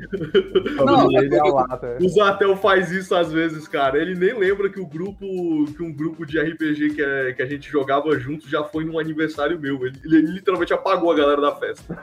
Teve isso? Uh, Caralho, ele tem um Photoshop mental, sabe? Tipo, é, não, não, esse aqui não. O evento ia ficar mais, mais legal assim, então é assim na minha memória. eu nem sei se o, se o rei lembra, mas teve uma galera que apareceu de fora num aniversário meu que eu tava até namorando a Tabata e a gente ficou na sala jogando jogando Battlefield. Ah, pode crer, pode crer, eu lembro. E aí tinha uma galera meio esquisita que não era do nosso grupo normal. Cara, mas Cara, agora eu vou ser sincero, eu fiz a mesma coisa, eu lembrei agora, porque você falou aí. Desculpa pros prejudicados, mas foi isso. É, mas aqui, só me defendendo, é porque a Behalf in Black, é, Bell Heaven Black, foi mal. Ela, eu só lembro dela ter tomado ela sozinha, porque eu comprei a lata muito barata, e ela realmente, tipo assim, faltavam dois dias pra, pra cerveja vencer. Eu gostei dela, mas como eu falei, tipo, eu não sei se era o gosto real dela, porque daqui a pouco ela ia virar mijo, né? Eu já tomei ela, já, já, eu na verdade eu comecei a tomar ela primeiro pela sua indicação e, e depois, cara, eu gostei pra caralho. Eu tomei ela e é muito boa mesmo. É. Top. Eu, eu diria que iria experimentar, mas tratar de tal, não sei. Tem uma, uma cerveja, agora que eu lembrei aqui rapidinho, que ela é da Estrela Galícia, né? É, só que ela é uma linha especial da Estrela Galícia que ela tem essas, esses modos diferentes, que é aquela 1908, eu acho. Uh. Não vejo ela mais no mercado, mas ela era um preço acessível e, tipo, é uma cerveja gostosa. 1906, foi mal. Mas ela é uma cerveja muito boa e ela tem três tipos dela também. Pô, e era barata. de cerveja acessível, tem a nova linha do Carrefour que eu, que eu tomei também. Pô, a linha nova deles é maravilhosa. A Náutica, É, isso mesmo. ela é boa mesmo. Todas deles são acessíveis, assim, menos de, menos de 12 reais. E, cara, é, tem todos os estilos. Eu acho. É, tem todos os estilos, porque tem as, tem as latas e tem as, as long neck. Aham. Cara, Ah, muito eu tomei todas já. Agora, uma recomendação pra tu, Rei de Bora Bora. Pra você ver o que que é uma lager feita de verdade, se você quiser, existe uma, uma, uma- Eu não sei se ela é brasileira, né? Mas ela tem. é, o nome dela é Bernard. Ela é a melhor lager que eu já tomei. E a garrafa dela é maravilhosa também, né? Ela, tipo, é, na época, né, eram uns 26 reais a garrafa. Acho que tu- a gente já tomou até uma, uma Red dela, uma Já. Lager. E, porra, aí você vê realmente por que, que a- a- essa cerveja industrial é horrível, velho. É, Até mano, o preço dela aqui. Ah, pode pôr tudo. qu- qual é o nome? Foi mal, tava procurando aqui, eu sequelei. Bernard. Bernard. Bernard. É, como se fosse tipo do, do cachorro São Bernard, que o símbolo deles são dois cachorros mesmo. Pode crer. Pô, e a gente tá vacilando aqui, né? Porque a gente tá falando de cerveja acessível e a gente já provou a Spartan e ela não é ruim, né? É, a Sparta é uma cerveja acessível que eu vou te falar que é uma das que eu tô mais gostando de tomar, dessas baratas. E tá, tá na boca aí do povo agora, porque o que eu tô vendo de publicidade dela tá agressiva. Não, mas Hum. assim, ela é acessível quanto? Três reais a lata. E a garrafa, assim, é o que nem a modelo também. Que loucura, cara. É realmente muito barato, velho. É, pô. E, Ah, ela, é boa. Pode falar, velho. e ela é boa, ela, a, gente, a gente experimentou ela, ela é uma lager ok. Cara, o que, que vocês acharam daquela Beck? Bex, cara, eu achei ela mais, bem mais ou menos. É, eu também achei ela bem mais ou menos. Sério, por que assim? O que que. Ela não é muito diferente, sabe? Quando você pensa numa lager, cara, você quer que ela tenha algum destaque, sabe? Que ela tenha um amargor um pouco mais concentrado, que ela tenha um- uma doçura um pouco melhor, ou então que ela seja realmente tão limpa que não tenha quase gás nenhum. Mas assim, ela não se destaca o suficiente pra eu, tipo assim, ah, eu vou pegar essa Beck e não vou pegar uma, uma Heineken. Ela não tem tanta diferença assim, e ela é um pouquinho mais cara, sabe? Entre ela e uma Heineken, eu pego uma Heineken, tranquilamente. Saquei, saquei. É, eu- o, que eu, o que eu senti assim, ela é uma cerveja boa. Se tem ela e as outras, ok. Mas se tem ela, é uma Heineken, é uma Heineken, sabe? Tipo, eles não foi mal aí, o, o, o lema não foi dessa vez, sacou? Tipo, Sério? tentando.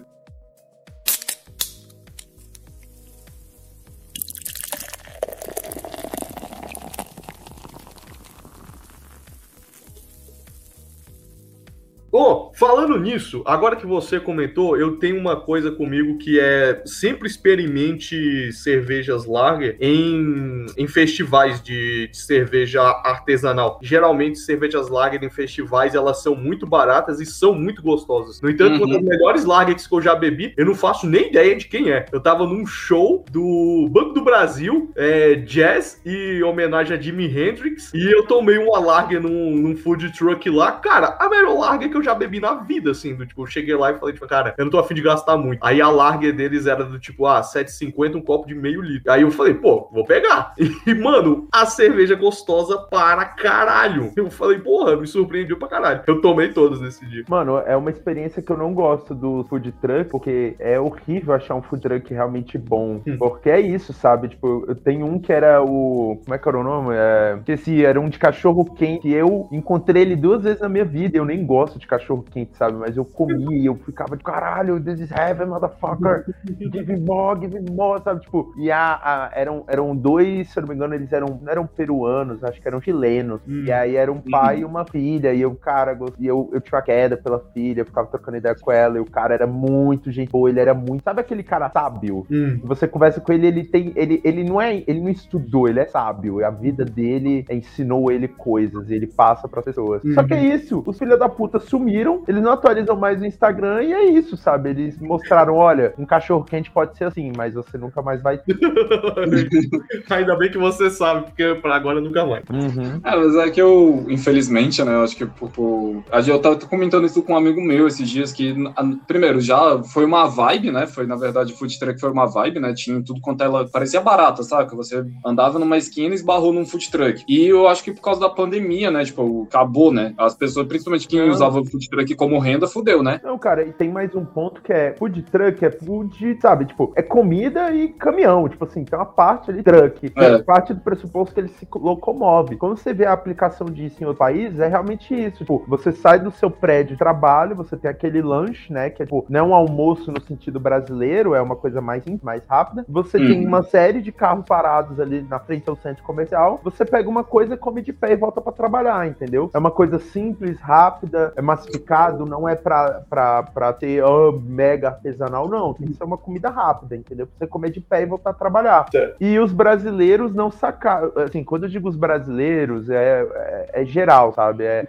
é, não é, ah, os brasileiros são inferiores, mas é um conceito que a gente não conseguiu aplicar aqui. Porque a lei de trânsito não permite um carro só pegar, parar e encostar na frente de um prédio, sabe? Então tinham que ter estacionamentos de food truck, ou seja, eu ia ter que me deslocar, assim como eu me deslocaria para um restaurante. Ou seja, o, o- meio que o poder público não aceitou o conceito, as nossas Uhum. instituições estavam prontas Uhum. para aceitar o conceito. E eu acho que os donos de food truck também não estavam prontos, porque é isso, o cara queria vender. Demais, né, cara? Exato, exato. Cara, teve uns bagulho que eu achei genial. Tipo assim, pô, esse cachorro quente mesmo. Cara, você pagava um pouco mais caro. Era uma salsicha que, pô, você não tinha ali o, o papelão dentro, pelo menos isso. Era feita de resto? Era, porque era salsicha. Mas era meio mais respeitável, entendeu? É, cebola caramelizada, um pão que o cara fazia, muito gostoso. Mas mesmo assim era rápido, entendeu? Era um pouco mais caro que um ca- cachorro quente normal, mas era mais barato do que uma refeição em um restaurante, o que é muito importante. Então é isso, sabe? A galera não. Aí você vai lá e paga 40 reais uma refeição no food truck pra comer num banco de plástico, sacou?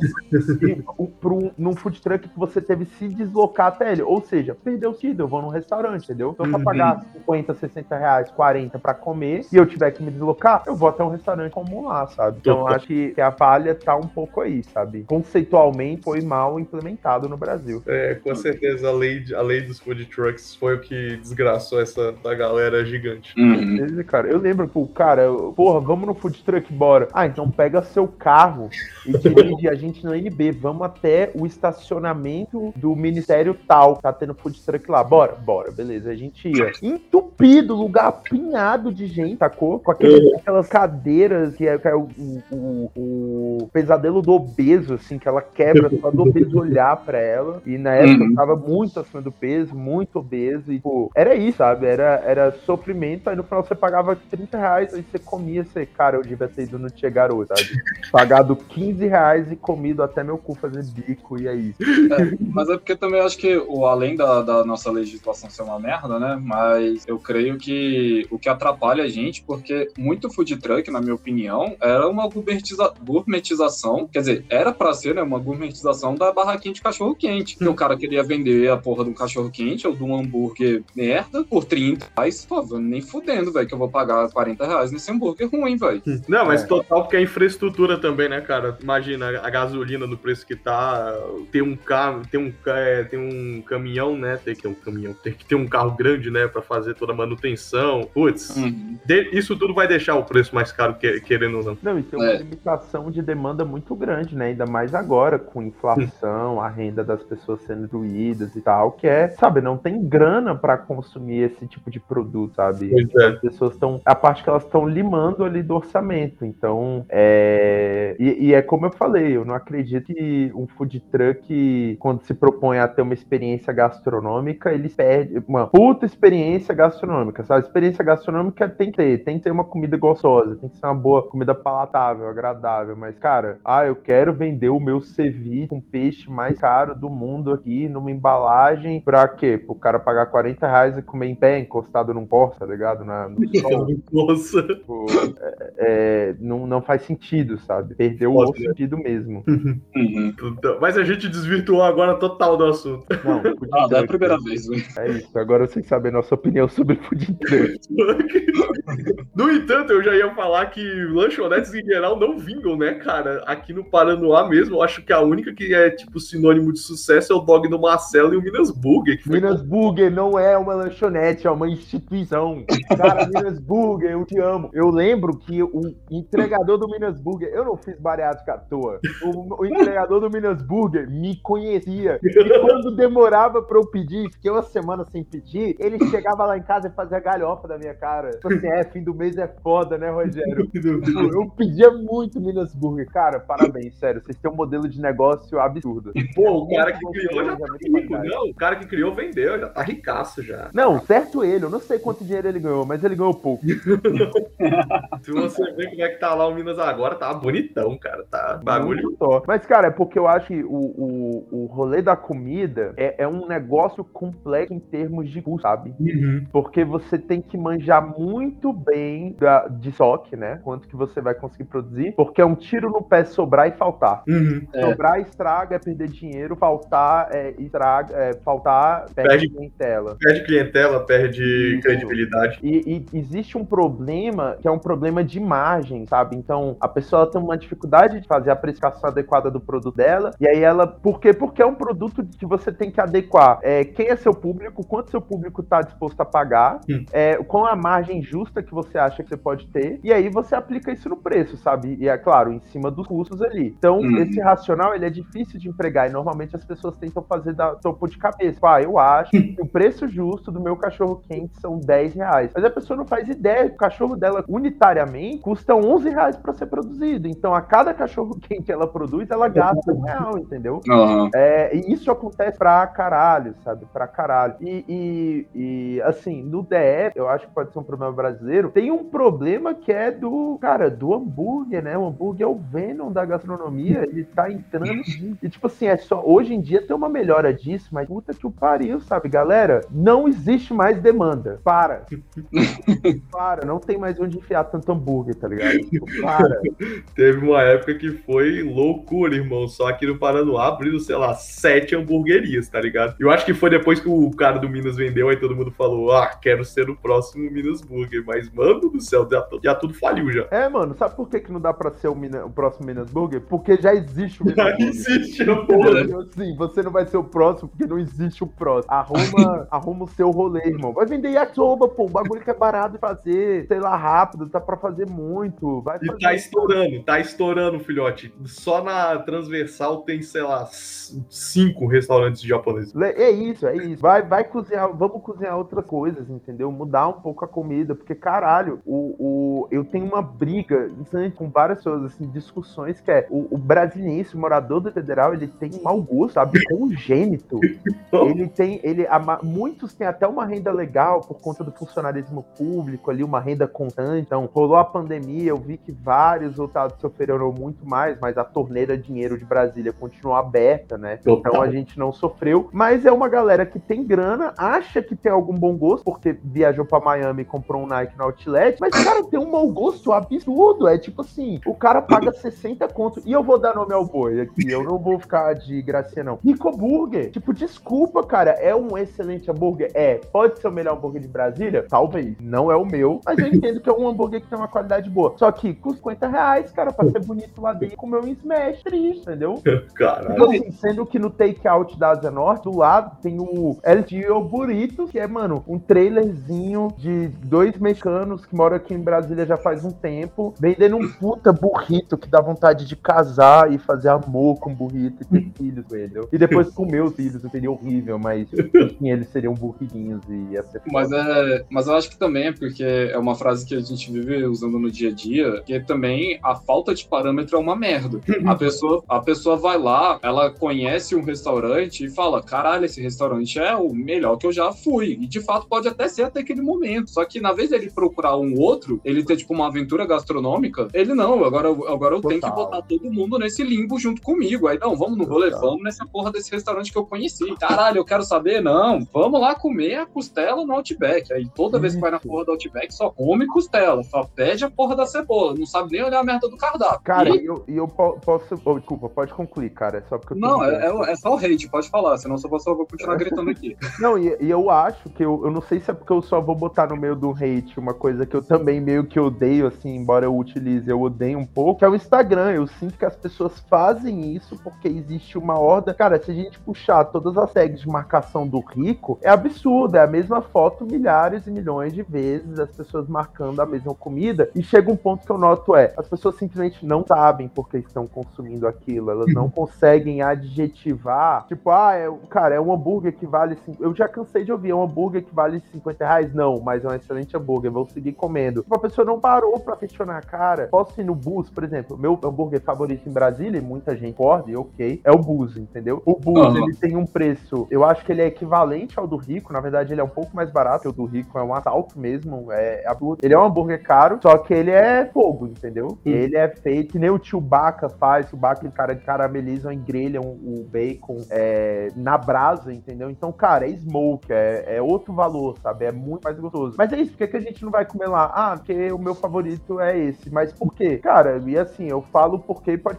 soar até meio pedante, mas eu, eu sinto que é um rolê meio merchandising mesmo. E não que o Rico tenha uma agência, mas que ele conseguiu promover ali um merchandising orgânico, ali, uma propaganda boca a boca, que meio que funcionou até hoje. E aí, de novo, não é um produto ruim, é um excelente hambúrguer, ele é muito gostoso, mas ele não vale o preço dele, entendeu? Já tá fora de questão pagar o paga. Cara, um hambúrguer, uma batata frita e um milkshake podem chegar a 80 reais, entendeu? 80 reais. Uhum. Sabe, tipo, o que você come em termos de carne com 80 reais, sabe? Cara, é, é, tem, tipo, é ridículo. Total, total. É. Fica aí o disclaimer: parem de comer comidas caras só por causa do merchandising. Vão a mais restaurantes, bebam mais cerveja, cervejas variadas. Menores de 18 anos não devem beber cerveja. E... É, eu ia até falar que é o comentário que a nossa amiga Alpaca falou do café, velho. Cara, primeiro, tenha, seja maior de 18 anos, né? Por favor. Não quero aliciar nenhum, nenhum adolescente aqui e depois virem processar a gente. É, Mas, cara, tome cerveja, velho. Porra, você não gostou daquela, daquela desgraça que é vendida no mercado? Procura um outro tipo de cerveja. Você vai encontrar algum que você gosta. E Ah, existe até cerveja uma- pra gluten free, então vai tranquilo, velho. Pode ir. Uma coisa muito boa que você falou agora. Se você não gosta de cerveja, irmão, tudo certo. Você não precisa gostar de cerveja. Se cerveja não é a tua praia, não beba. Outra coisa aí que fica o disclaimer. Já, já passei por um probleminha aí com uma garota que, velho, eu abri os olhos dela. Vocês até conhecem essa história.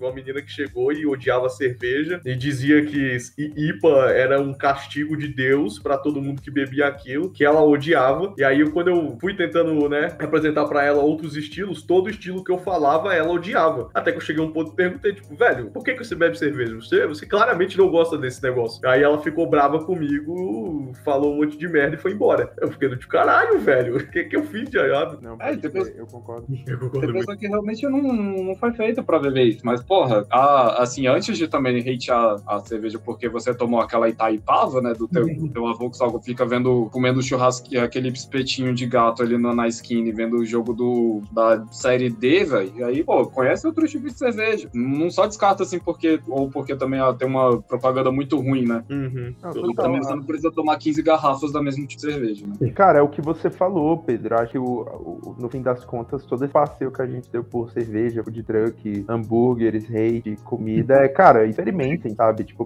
pessoal, vamos ser mais aberto a coisas, sabe? Tem muita coisa gostosa, muita coisa boa e, e eu vejo que é muito, a- às vezes é, é puro preconceito, sabe? Tipo assim, é, eu, eu lembro teve um dia que eu descobri suco de milho de caixinha, tipo um suco de caixinha que não Del Valle, só que sabor milho. E todas as pessoas que eu comentei, olha que doido, cara, eu comprei um monte, eu achava gostosão e todo mundo tipo, ah, suco de milho. E eu, tipo, peraí, tu gosta de milho assado, milho cozido, pamonha, curau, é, você gosta de picolé de milho verde, que é tipo suco suco de milho congelado, mas é, suco de milho? Sério? Tipo assim, é, é, é, é, vamos experimentar. Tipo assim, pegou a caixinha, tomou, não gostei, não gostei. Pronto. Aí pode fazer. É. Pô, você nem tomou o bagulho, sabe? É sério isso? Pior que eu tô contigo, eu gostava do suco de milho também. Nossa, eu me amarro, mano. Eu comprei até ele acabar e o mercado aqui embaixo nunca mais pediu. E é, é isso, né? É isso.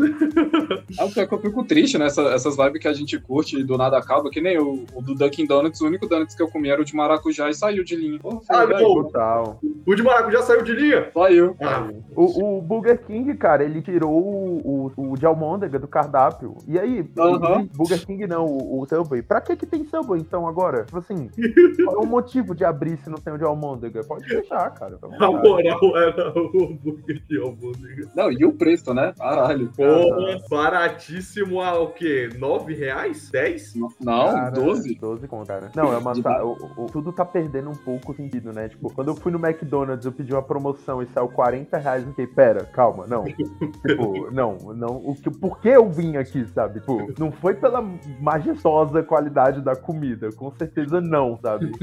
Se não tá barato, eu tô fazendo o quê, sabe? É, isso aí agora faz um outro disclaimer, só que, tipo, de novo, não tem nada a ver com cerveja, né? Mas pode ser do hambúrguer. É, nego que reclama, por exemplo, quando você vai num Páprica da vida, que é um hambúrguer caríssimo, né? Mas, por exemplo, é 40 reais, né? Só o hambúrguer. Mas aí paga 50 reais num Big Taste, velho. Só que aí você pode tomar refrigerante à vontade. Eu falei, tá de sacanagem, né? Sim, exato, exato. É um, é um- é um bagulho que não. É, é exatamente isso, né? Não, ele, é, eu, eu acho que a gente até já conversou sobre isso em outros episódios, que é o rolê do propósito, entendeu? Tem que ter claro o que o seu produto vai fazer, isso pra cerveja, pra hambúrguer, pra qualquer coisa. Tanto que é o ponto do, da, dessas cervejas de baratas e refrescantes, cara, com uma qualidade mais baixa. Eles têm um propósito, é pra consumir em volume, sabe? É pra consumir gelado ali na praia, entendeu? Tipo, Uhum. e aí, e, e por isso que eu acho que Ana. Agora, quando é um, um, um bagulho que não sabe se, se caga ou sai da moita, sabe? Ele não consegue nem ser barato, nem ter uma alta qualidade, nem. Aí é foda, sabe? Eu acho que é, consumidor, ele tem que, cara, tá atento a isso, entendeu? Deixar de levar nessas ondas e porque, cara, quem vai tolir e fazer é, produtos melhores, no fim das contas, eu acredito que é um pouco consumidor, entendeu? Uhum. indo ou não determinados produtos. E o que eu vejo é voltando no rede em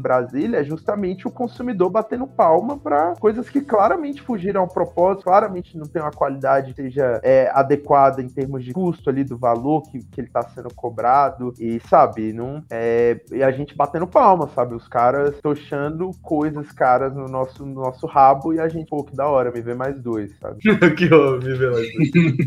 Mais dois, por favor. Mas Ah. aí, ô, rapidão, Ricardo, desculpa, fica puto comigo não, cara. O hambúrguer de vocês é maravilhoso. Eu, Rogério Leal, não sou doce, sacou? Essa é a minha opinião. Quem curte, curte. É, eu vou estar julgando? Eu vou estar julgando, é isso, vocês sabem, mas que é o julgamento, não existe no mundo real, nada. Entendeu a vida de vocês. Próxima semana chega um hambúrguer lá na casa do Rogerinho pra ele experimentar. Vamos ver se Ô, é, cara, Páprica, me manda aquele hambúrguer Porto Belo, cara, vegetariano. Caralho, vocês deitaram. Parabéns, na moral. Ai, caramba. Porra, pior que deu duas horas. E o pior que é aquela história lá do, da pauta que tu escreveu, foda-se, né? A gente falou nada daqui. É, a gente falou até um pedaço, mas. Cara, pior que, é, pior que eu dei uma olhada, velho. Eu fiquei tipo, não, vou ler, vou seguir. Caguei, foi mal. É mais que normal. Tudo certo.